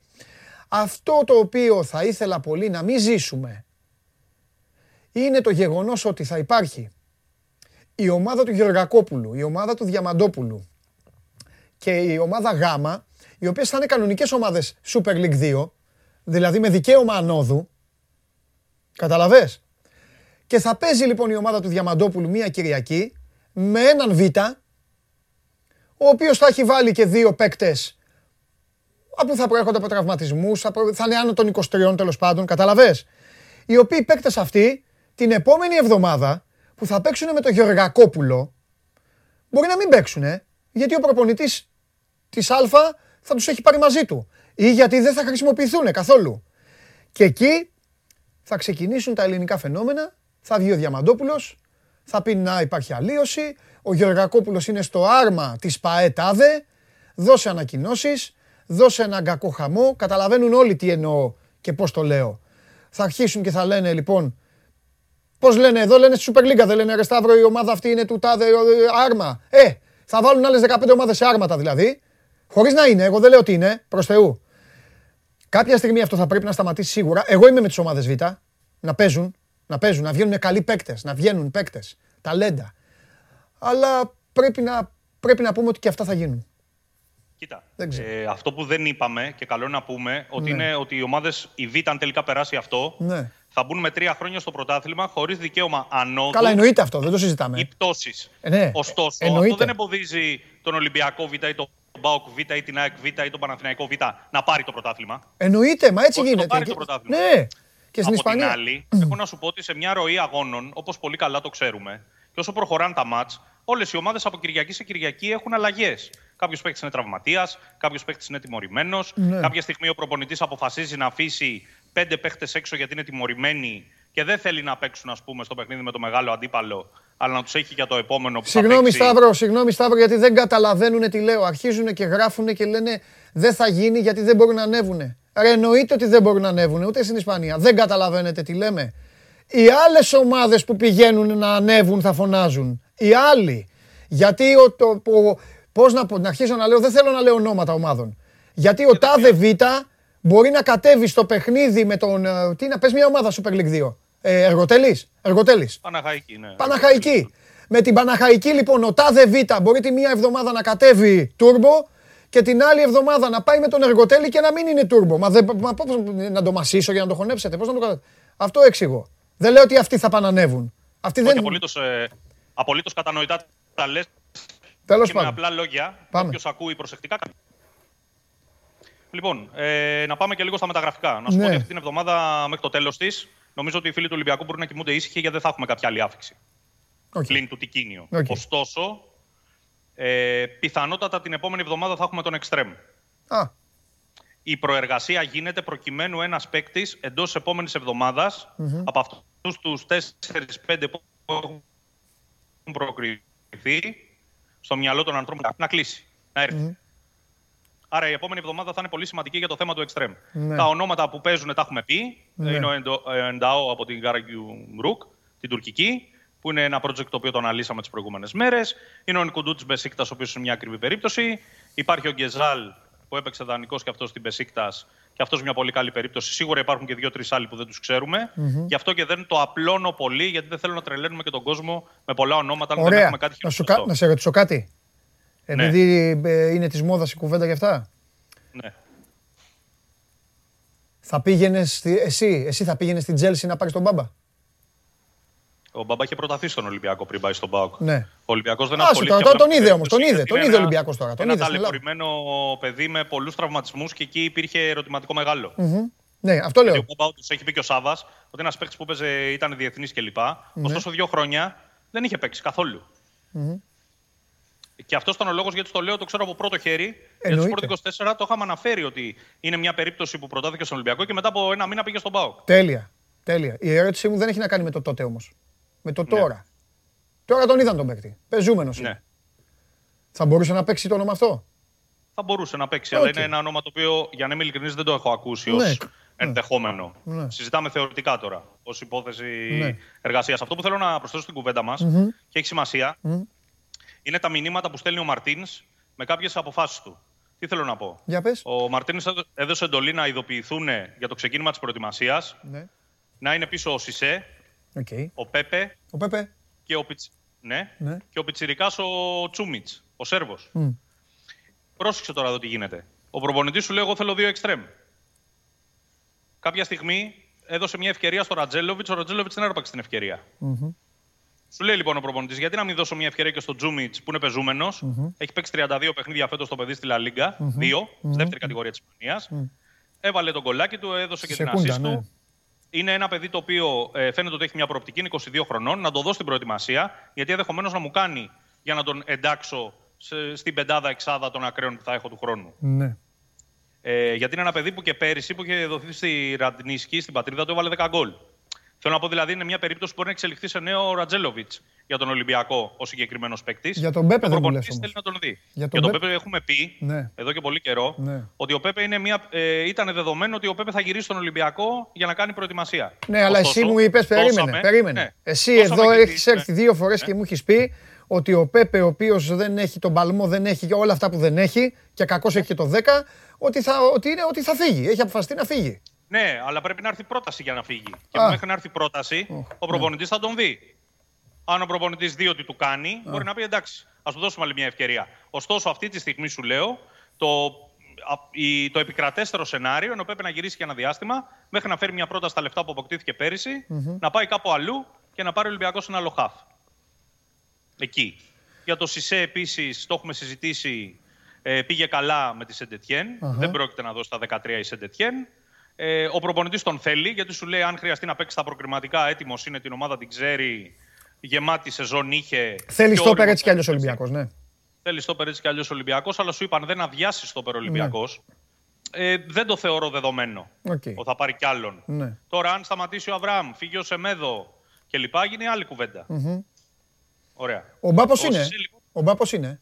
Ο Μπά είναι να ξεκινήσει σιγά σιγά να μπει στο πρόγραμμα ναι. με βάση την ε, ε, αποκατάσταση που κάνει τέλος του μήνα. Ωραία.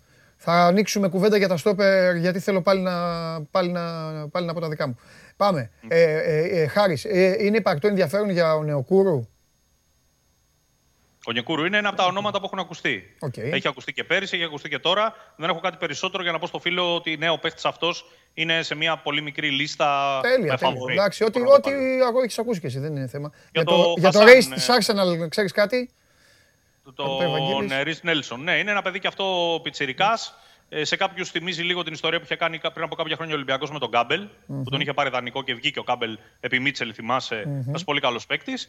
Είναι ένας πιτσιρικάς Άγγλος ε, ταλαντούχος, θεωρείται πολύ εξελίξιμος. Ο Κάμπελ ήταν εκείνη τη χρονιά ο καλύτερος στο πρωτάθλημα.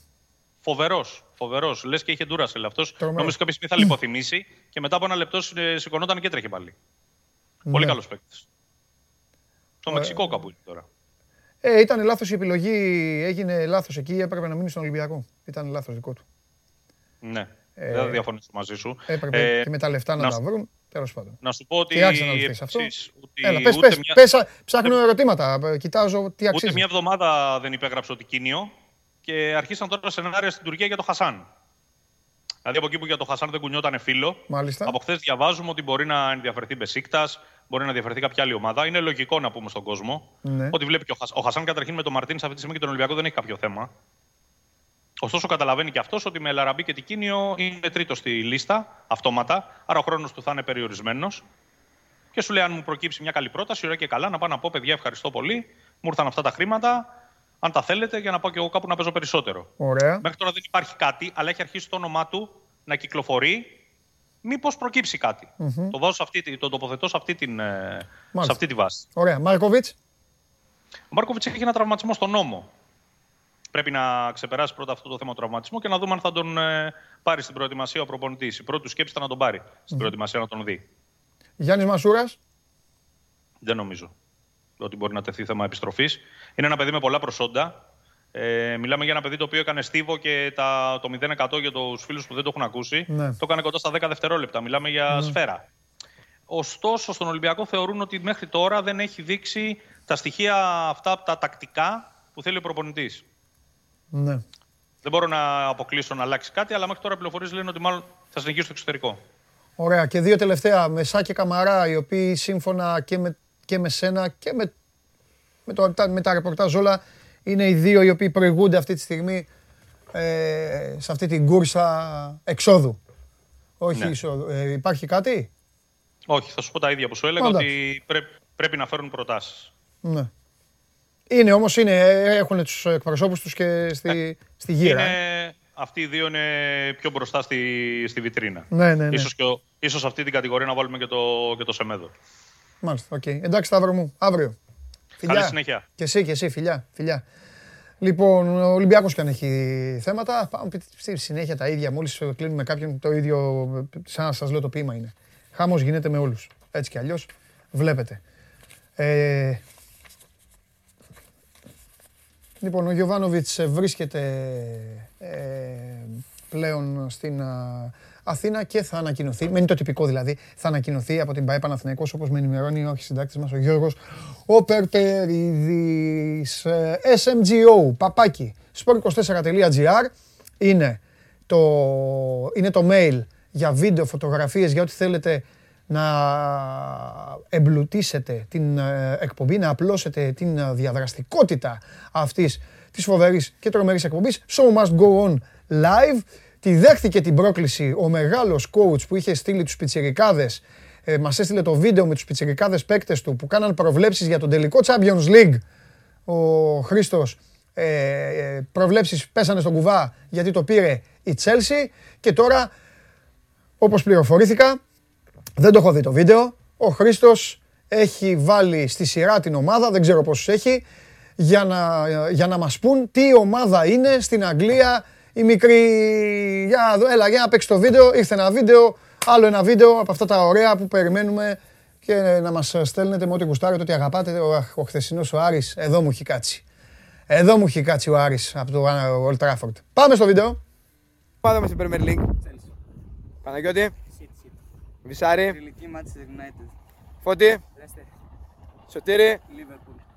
Παναγιώτη. Χριστό. Γιώργο. Παντελή, όπως καταλαβαίνεις, ένα στο 8 έχεις. Κρίμα. Λοιπόν, πρώτα απ' όλα με τέτοια φάτσα προπονητή αυτή η ομάδα δεν πάει πουθενά. Παγώστε τη φάτσα του προπονητή. Ξεκινήσω εγώ να τα σχολ- Τα βίντεο που θα στέλνετε, ε, όχι, δεν θα μου κάνετε εσείς γλέντι, τι θα τι. Μου κάνετε εσείς, δηλαδή, εσείς θα μου ρίξετε κανένα δυο και εγώ θα κάτσω να τις φάω. Λοιπόν, ε, όποιος πιστεύει ότι με αυτόν τον άνθρωπο στην άκρη του πάγκου ομάδα μπορεί να αποφύγει έστω το να φάει ένα τρίπαλο στο πρώτο δεκάλεπτο, να έρθει εδώ, θα τον φιλοξενήσω εδώ στην εκπομπή, να μου, το, να μου απλώσει τα επιχειρήματά του. Λοιπόν, α, βγαλμένος από τον άρχοντα των δαχτυλιδιών είναι ο Χριστάρας με το καπέλο και τόλμησε να μου στείλει εμένα όλα τα παιδιά. Λοιπόν, όσα παιδάκια λοιπόν είπαν United, όπως είδατε ντρέπονταν και να, τα πούν, να το πούν. Κοιτάγαν κάτω. Κάνα δύο είπανε Leicester, OK, μόδα, City. Παρακαλώ πολύ να πάτε στο Σωτήρη. Παρακαλώ πολύ το βίντεο να πάει και να σταματήσει στο Σωτήρη. Παρακαλώ. Έλα, με φωνή. Και μετά θα το παγώσετε. Έλα, τι έγινε το βίντεο; Τι μου τον δείχνετε, μωρέ. Πάμε στην Premier League. Ναι, εντάξει. Ωραία, City, ναι. Αυτός κοιτάει το έδαφος. Λέστερ, ναι. Σωτήρι. Στοπ. Πείτε μου κάτι τώρα. Εδώ. Πρώτον, δείτε ένα γκούκλο. Έλα, δείξε με. Δείξε με, θέλω να λέω εδώ. Δεύτερον, η μπάλα στα πόδια του. Κοιτάξτε τι κούκλος είναι, χαμογελάκι. Πείτε μου, είναι ή δεν είναι μπαλαδόφατσα ο τύπος; Αγοράκι μου, μία ατυχία έχεις μόνο. Αυτό που έχεις για προπονητή. Όλα τα άλλα τα έχεις κάνει σωστά. Κούκλος είναι και ξέρει να υποστηρίζει και ομάδες. Λίβερπουλ, έλα, πάρτε το βίντεο. Ευχαριστούμε πολύ Χριστάρα. Να ξέρεις, ε, θέλω να γνωρίσω τον πρόεδρό σου. Ε, θέλω να γνωρίσω τον πρόεδρό σου. Δηλαδή κάτι πρέπει να έχει ο πρόεδρός σου. Κάπου πρέπει να τον έχουν κλεισμένο. Κάπου. Κάτι, κάτι ένα τέτοιο. Δεν μπορεί να σε έχει τώρα. να σε έχει τώρα. Είναι δυνατόν. Εδώ. Πέφτει γέλιο. Εδώ τα βίντεο έτσι είναι, παιδιά. Γελάτε. Τα, τα... γελάτε. Στείλτε κι εσείς βιντεάκια. Στείλτε κι εσείς. Ντρέποντα να πούν τι ομάδα είναι. Εκτός από το γίγαντα Σωτήρι που είπε Λίβερπουλ. Όλοι οι άλλοι κοιτάγαν κάτω. Λοιπόν, ανοίξτε να μπει ο καβαλιαράτος. Το τηλέφωνο που είναι, ρε. Το τηλέφωνο. Έπρεπε να μου το εξηγήσει ο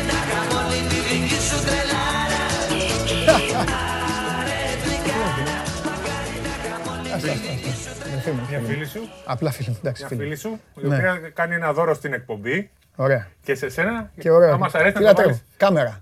Στον τοίχο. Σε λατρεύω. Σε ευχαριστώ πάρα πολύ. Θα τα αποδώσω. Εντάξει. Ωραίο δώρο, τρομερό. Θα δω, θα το βάλω. Ε, κάμερα στον καβαλιαράτο. Είναι ωραίες ατάκες προπονητών, παιχτών κλπ. Πώς έχουν έτσι, γιατί, τι έχεις; Τι έχω; Τι είπα, κάπως ψηλά. Ναι, κάπως ε, τέτοιο είδα. Ε, Τέλος πάντων. Έλα, δώστε καβαλιαράτο. Ε, μίλα στην κάμερα σου. Γεια σας. Λέει για τις εκλογές. Λοιπόν, τώρα έχει ε, αυτή τη στιγμή στο πρωτοδικείο είναι οι τρεις παρατάξεις, οι οποίες συζητούν για την επόμενη διοίκηση πρωτοδικείου που λογικά θα ανακοινωθεί αύριο. Οπότε θα δούμε. Δεν μπορούμε να περιμένουμε σήμερα. Ο Μπαλτάκος είναι τώρα που αγορεύει μαζί με τους άλλους δικηγόρους, ε, τον ε, Σβερκούνο από την πλευρά Δεν κάνει δέκα ε, δικηγόροι είναι εκεί και παλεύουν για να δουν ποια θα είναι η επόμενη προ, διοίκηση πρωτοδικείου που θα πάει την Ομοσπονδία στις εκλογές. You don't play against opponents, you play against the game of basketball. Έχει πει ο Bobby Knight. Τι λέει Bobby Knight, μεγάλε. Τρομερό τώρα. Λοιπόν, το έβαλα ήδη εκεί. Βλέπεις κοσμίτη κάτω από τον Νίκο Γκάλι, επειδή είναι ναι. μπασκετικό. Σ' άκουσα χθες, ωραία ήταν απολαυστική εκπομπή να κάθεσαι σπίτι. Μια χαρά είμαι. Πολύ λίγο με απασχόλησε το εμβόλιο. Δεν είχα πολλά προβλήματα. Λίγο ε, υπνηλία, λίγο, τίποτα άλλο. Ε... Αστραζένεκα. Έτσι, για να βλέπουμε στα βαριά πήγαμε. Έλα, μια χαρά είναι τι έχουμε; Λοιπόν, να πούμε για το σέντερ του Ολυμπιακού. Βεβαίως. Να πούμε για το σέντερ του Ολυμπιακού. Το Μουσταφά. Μουσταφά Φολ. Εμένα, Φαλ Φολ, εντάξει. Εγώ θα ήθελα τον ε, άλλο Φολ. Αυτόν τον ε, Celtics. Αυτόν θέλω, αυτός είναι αγαπημένος μου. Mm. Μπορούσαν να πάρουν αυτόν; Όχι. 2-30. Πάμε, καρφώνει. όχι, όντως όχι. Λοιπόν, δεν είναι όμως ο μόνος. Ναι. Δεν έχει κλείσει, παρότι είναι επαφές καλές, προχωρημένες. Δεν έχει δοθεί το τελικό OK, ούτε έχει ε, υπογράψει. Γιατί όταν αν δεν υπογράψει, ε, αν δεν τελειώσει, δηλαδή αν δεν μπουν υπογραφές και ανακοινωθεί, τίποτα δεν είναι τελειωμένος. Αλήθεια είναι. Τόσα ε, χρόνια το λέμε. Είναι αυτή τη στιγμή το μεγάλο φαβορή, μπορώ να σου πω, αλλά έχει πολλές πιθανότητες ακόμα και τώρα ο Ταρίκ Μπλακ. Έτσι, ο Αμερικανός που έχει πολλούς υποστηρικτές στον ε, Ολυμπιακό και ίσως να προτιμήσουν τελικά και αυτον Δεν λέω ότι είναι φαβορή ο Μπλακ, ε, αλλά ε, έχει αυτό τι πιθανότητές του. Ναι, Νούμερο ένα φαβορή. Είναι, έτσι. είναι ε, όπως το λέγανε στην εφημερίδα, φολ και στο βάθος μπλακ. Μπράβο. Ναι. Και αν θες και με 70-30, 75-25, ναι, κάπως ναι, έτσι. Ναι, ναι. Φολ και στο βάθος Μπλακ. Ακριβώς αυτό. Περιμένω το σήμερα να πεις. Ε, Φολ, Μάρτιν. Ε, ναι, όχι, δυστυχώς. Ε, πες το. Δυστυχώς, ε, Για, αυτή είναι η στιγμή η οποία περίμενα στην εκπομπή. Φολ, Μάρτιν. Και κάτι άλλο. Λιβιό. Έτσι. Ε, α, από τη στιγμή που ο Ολυμπιακός, αν μπει, αν μπει ο Ολυμπιακός στη διαδικασία να πάρει τον ε, ε, δεινόσαυρο που λέμε, μπαίνει, δεν θα έχει τρίτο σέντερ Όπως είχε τον, τον κουφό ας πούμε, που τον ήθελα εγώ για δεινόσαυρο. Μου πήραν άλλο δεινόσαυρο και έτσι πάει ο κουφός. Ε, είναι δεδομένο θεωρώ πλέον ότι δεν μένει στον Ολυμπιακό. Χάλασε το σενάριό μου. Τι είχα πει, είχα πει Χάντερ, Μάρτιν, ε, Κουφός. Φώναζες, δεν έλεγες; Ναι, φώναζα. Το Μάρτιν τον πέτυχα. Εντάξει. Νωρίς είναι ακόμα. Ναι, νωρίς είναι ακόμα. Νωρίς είναι ακόμα. Σωστό. Ψυχραιμία και μη στέλνετε και μη ρωτάτε πράγματα τα οποία τα έχουμε ξεκαθαρίσει. Όταν θα έρθει η ώρα. Και επειδή είχα πει για το Χίλιαρντ προχθές, και επειδή με ρωτάνε, δεν σημαίνει ότι επειδή είπα για το Χίλιαρντ. Είπα μάλιστα ότι ο Χίλιαρντ δεν είναι προτεραιότητα. Μάλιστα. Ο Ντόρσεϊ, τον οποίο έχεις πιέσει τόσο καιρό, παραμένει ο νούμερο ένα. Εκεί στο, είναι στο βάθος ο Χίλιαρντ. Απλά έχουμε, δεν έχει υπογράψει και αυτός όπως έχει πει ο ε, Παντελής, γιατί υπάρχουν κάποιες άλλες εκκρεμότητες. Είπα ένα βάθος. Όπως και τώρα λέω για τον Μπλάκ, είναι στο βάθος με πιθανότητες. Και ο Χίλιαρντ έχει πιθανότητες, αλλά στο βάθος. Να τα ξεκαθαρίζουμε για να μην ε, νομίζει ο κόσμος ότι βλέπει, α, πάει αυτός τώρα, α, πάει ο ένας, πάει ο άλλος.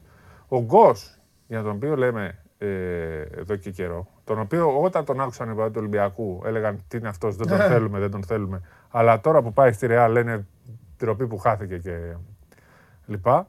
Δεν πήγε για τα λεφτά στη Ρεάλ. Με λιγότερα λεφτά από ότι του δίνει ο Ολυμπιακός θα πάει ο Γκος στην ε, Ρεάλ. Όσο και αν φαίνεται απίστευτο. Ίσως να είναι για το πρωτάθλημα. Ίσως δεν ξέρω κι εγώ. Ταιριάζει περισσότερο το παιχνίδι στην ε, Ισπανία. Ίσως είναι γιατί ο Γκος θεωρεί ότι με τον Σλούκα δεν θα έχει το ρόλο που ε, ότι δεν μπορεί να ταιριάξει. Γιατί και αυτά κοιτάζουν οι παίχτε. Από τη στιγμή που είναι ο Σλούκας στον Ολυμπιακό, ίσως να μην ταιριάζει ο Γκος. Εγώ νομίζω ότι παίζει ρόλο και αυτό.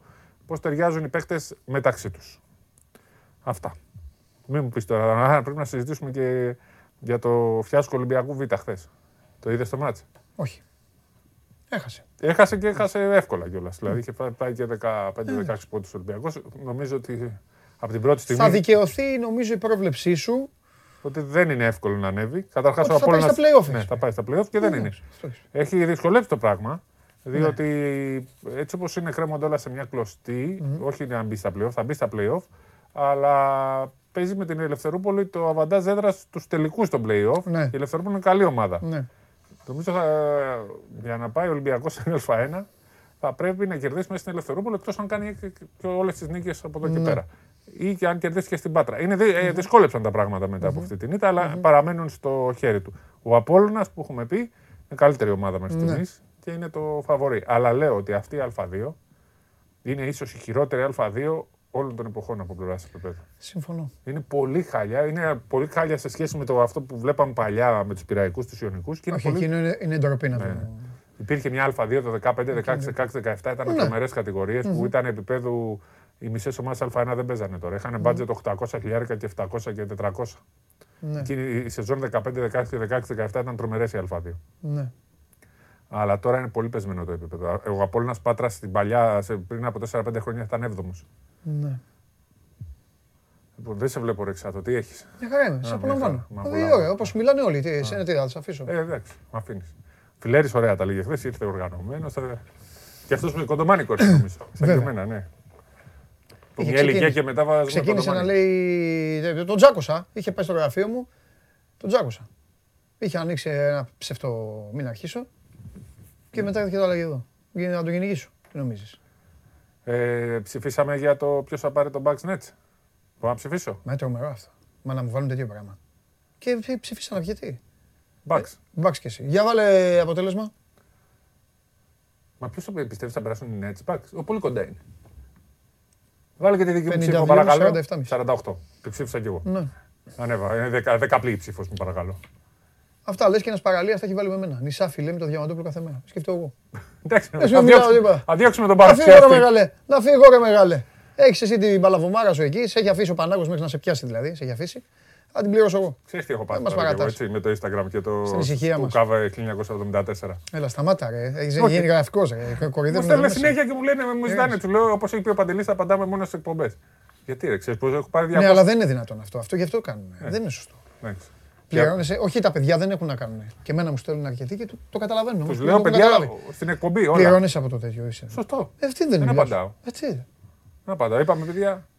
Εδώ στην εκπομπή όλα. Και, και να ακούτε και καλά, να ακούτε και καλά, παιδιά, τι λέμε. Μην με ζαλίζετε. Είπα ότι ενδεχομένως κάποια στιγμή θα αναγκαστώ μάλλον να ρίξω μια βόμβα.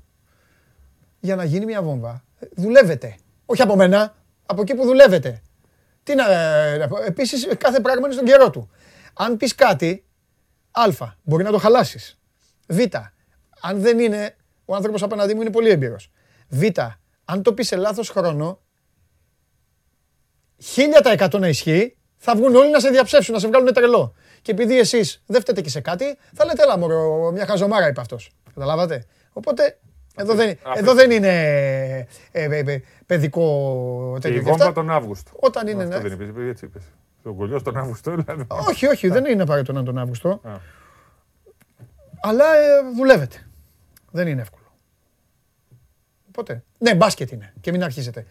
Δηλαδή όταν φοβερά πράγματα. Μπάσκετ είναι Αφού όταν το λέει με μένα, ναι, με μένα το προανήγγειλε. δεν το είπα. Αυτό Αφού είναι με, ναι. αν το έλεγε με τον Ανέτολο θα ήταν ΑΕΚ ναι. ποδόσφαιρο. Αν ήταν με τον Γουλή θα ήταν Και δεν έχει σημασία. Ε, ε, αν έρθει η ώρα θα υποθεί. Θα σας το πω εγώ. Ακόμη και αν δεν σκάσει. Απλά Όπως ήταν του Βαλβέρδε. Κάθε πράγμα. Φοβερό δεν είναι. Αυτό ήταν κόμμα που δεν έσκασε. Πώς έμεινε ο κακομίρι. Καλά, μετά ήρθε ο καταστροφέας, με άφησε τελείως με το γάμο. Στην Ινδία. Τι, δεν είναι. Όχι, πάω πάνω να διαβάσω. Ε, μα τι, τι θα κάνουμε τώρα. Ο καταστροφέας, λοιπόν, ωραίος όμω. Και χθε καθόμουν και απολαμβάνω. Φοβερός και τρομερός. Φοβερός και τρομερός. Λοιπόν, στον κόσμο του μπάσκετ. Να πούμε. Εγώ θα σα λέω. Παναθηναϊκός Λαύριο. Τελική. 8 η ώρα. Γιατί υπάρχει ένα πρωτάθλημα που πρέπει να τελειώσει, να ολοκληρωθεί. Ωραία το έβαλε, ο Αγαραβάνη έβαλε λίγο αλλά το πίπερο Εντάξει, σε αυτό το μάτς που δεν τέτοιο. Το παρακάνει λίγο, πρέπει ε, λίγο να πατήσει φρένο. Έξε πολύ πινελίκη. Πολύ. Είσαι και κλεισμένο μπροστά στην κάμερα. Ακούγονταν, ναι. Ε, Δημήτρη Αγαραβάνη. Επίσης η Εθνική έχει ξεκινήσει προπονήσεις, δύο ώρες πάνω κάτω, ναι. λίγα συστήματα και τρίποντα. Αυτά ήταν τα πρώτα, οι πρώτες εντολές του Πιτίνο. Πάνω κάτω συνέχεια. Ούτε καν διατάσεις. Γελάσαι. Φεύγω. Γεια σας.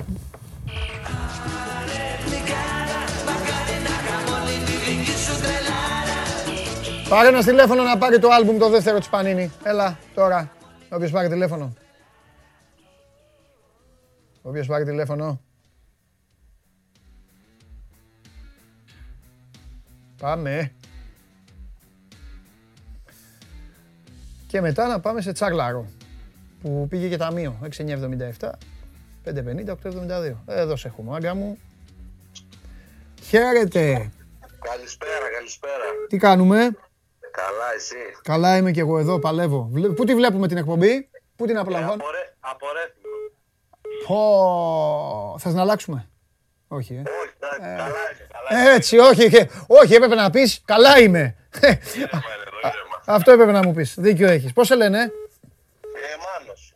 Γεια σου Μάνο μου, γεια σου ρε Μάνο.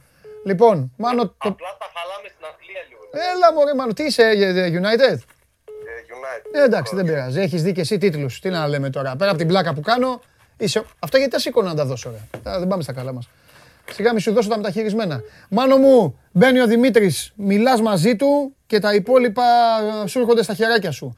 να σε καλά, σε, σε ευχαριστούμε πολύ, σε ευχαριστούμε που μας αντέχεις. Φιλιά, Μάνο.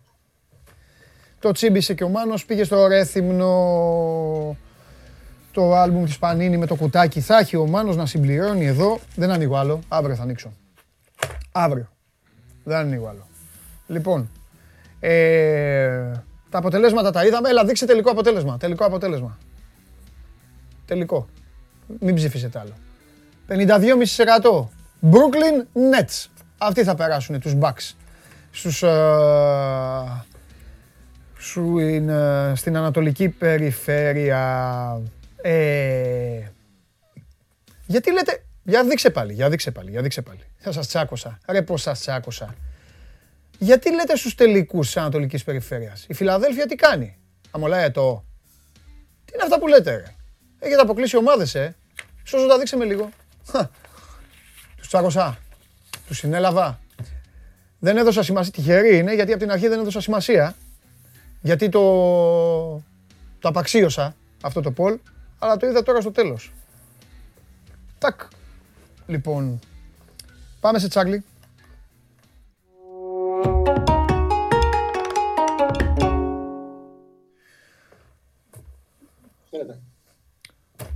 Παίζω μια, παίζω μια τετράδα, βάζω την Νορβηγία live, live άσο.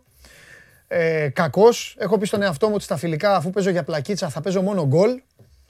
Το βάζω σε σημείο, καταλαβαίνεις τι μου, τι μου έχωνα, παλιοβλάκα που κάθεσαι και παίζεις σημεία, που κάνουν αλλαγές, που ε, ε, λες και είσαι κανένα λες και είσαι κανένας χαζός, που δεν ξέρεις. Τέλος πάντων, το βάζουν τον γκολ Νορβηγοί εκεί στα, στα χασομέρια. Περνάει. Έχω μέσα στα over, στα γκολ, γιατί εγώ δεν μπορώ να παίζω Τσάρλι Άντερ, έχω βάλει και τους Γερμανούς. Τελειώνει το ημίχρονο της Γερμανίας, είναι 0-0. Έχουν περάσει όλα τα υπόλοιπα. Κάνω cash out παίζω κάτι άλλο, πιάνω το κάτι άλλο και τελικά για να μην στο απολυλογώ, τελειώνει η βραδιά μου και έχω κερδίσει χρήματα λιγότερα από ό,τι αν άφηνα το μάτι της Γερμανίας. Αυτή είναι η μικρή μου ιστορία χθεσινή, στοιχηματική. Εντάξει. Άμα μπλέξεις με τα cut-out, αυτό είναι το πιο σύνηθες. Ναι. Σε μπερδεύει. Ξέρεις τι, έκανα ζάπινγκ. Έκα...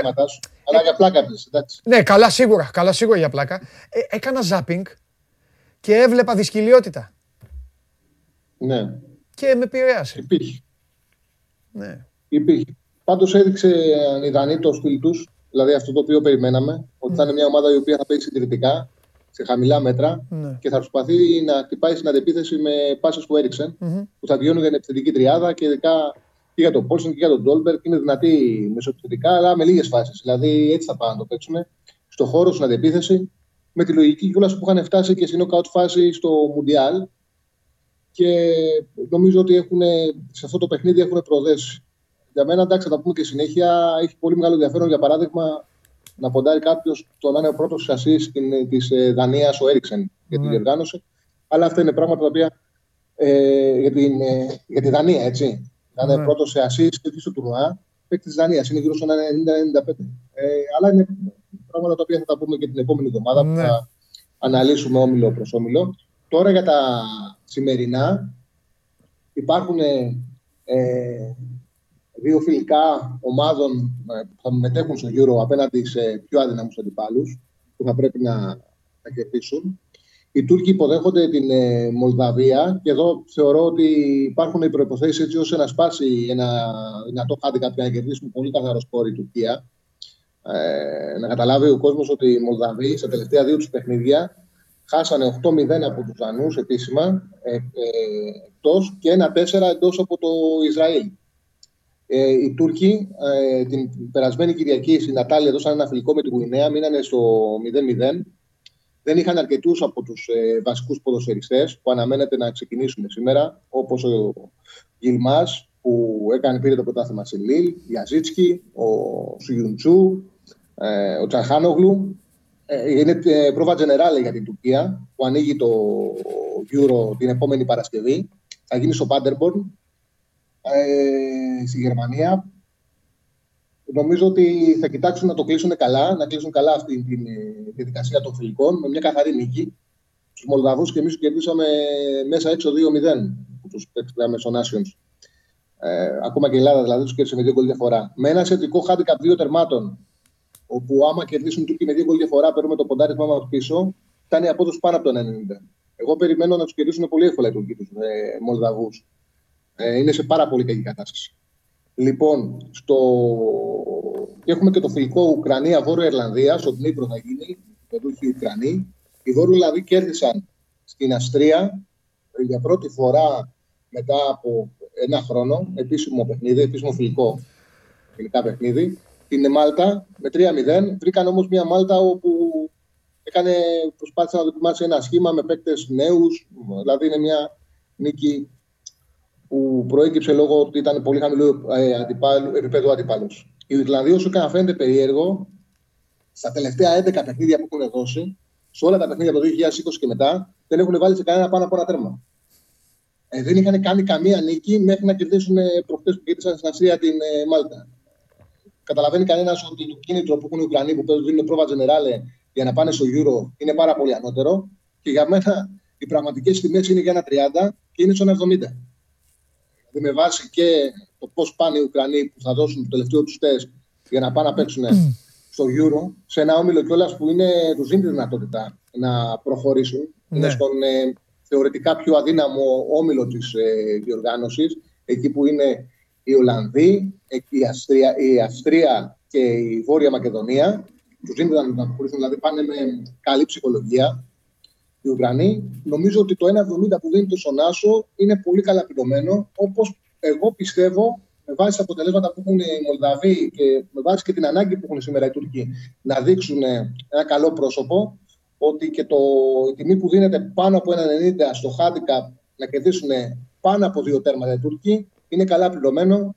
Πιστεύω ότι θα κερδίσουμε με άνοιγμα, θα κερδίσουμε μεγάλο σκορ Τουρκία σήμερα. Ε, αυτά για σήμερα.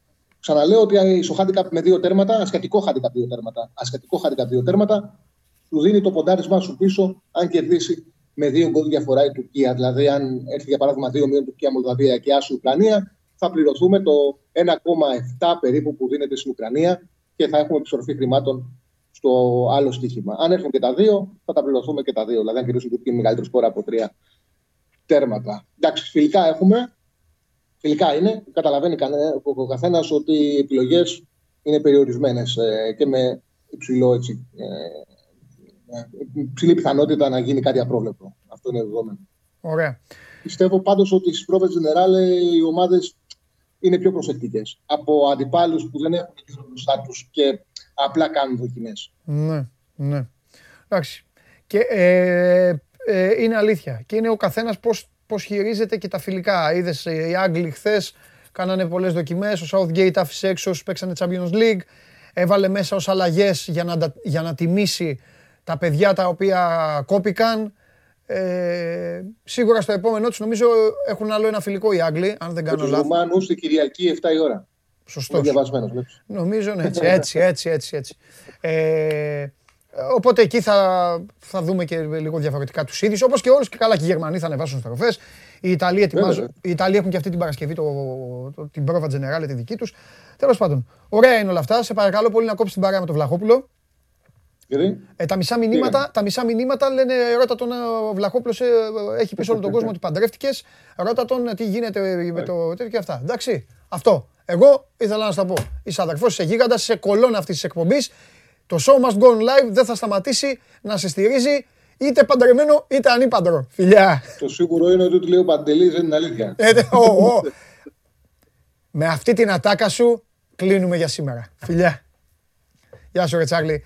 Λοιπόν, και επειδή εγώ, επειδή εγώ, ο πρώτος που κυνηγάω είναι ο εαυτός μου, για βάλτε πάλι την κάρτα του Πολ. Πρέπει να έχω ξεφτυλιστεί. Ξεφτυλίστηκα. Το περάσει δεν το είχα δει. Ξεφτυλίστηκα. Και μπράβο τους, θα πω και κάτι, δεν μου έχουν πει τίποτα στο αυτή. Ούτε ο, ούτε ο Βαρβερίδης, ούτε ο Ματίκας, ούτε ο Σόζοντας που θα μπορούσαν τώρα να μου τα έχουν χώσει. Ε, δεν είχα δει το θα περάσει. Νόμιζα ποια ομάδα θα κερδίσει στους τελικούς Ανατολικής Περιφέρειας. Σταυρώστε με, είμαι ο Παντελής Διαμαντόπουλος. Έκανα λάθος. Show must go live, Sport 24, αύριο στις 12 ξανά. Φιλιά.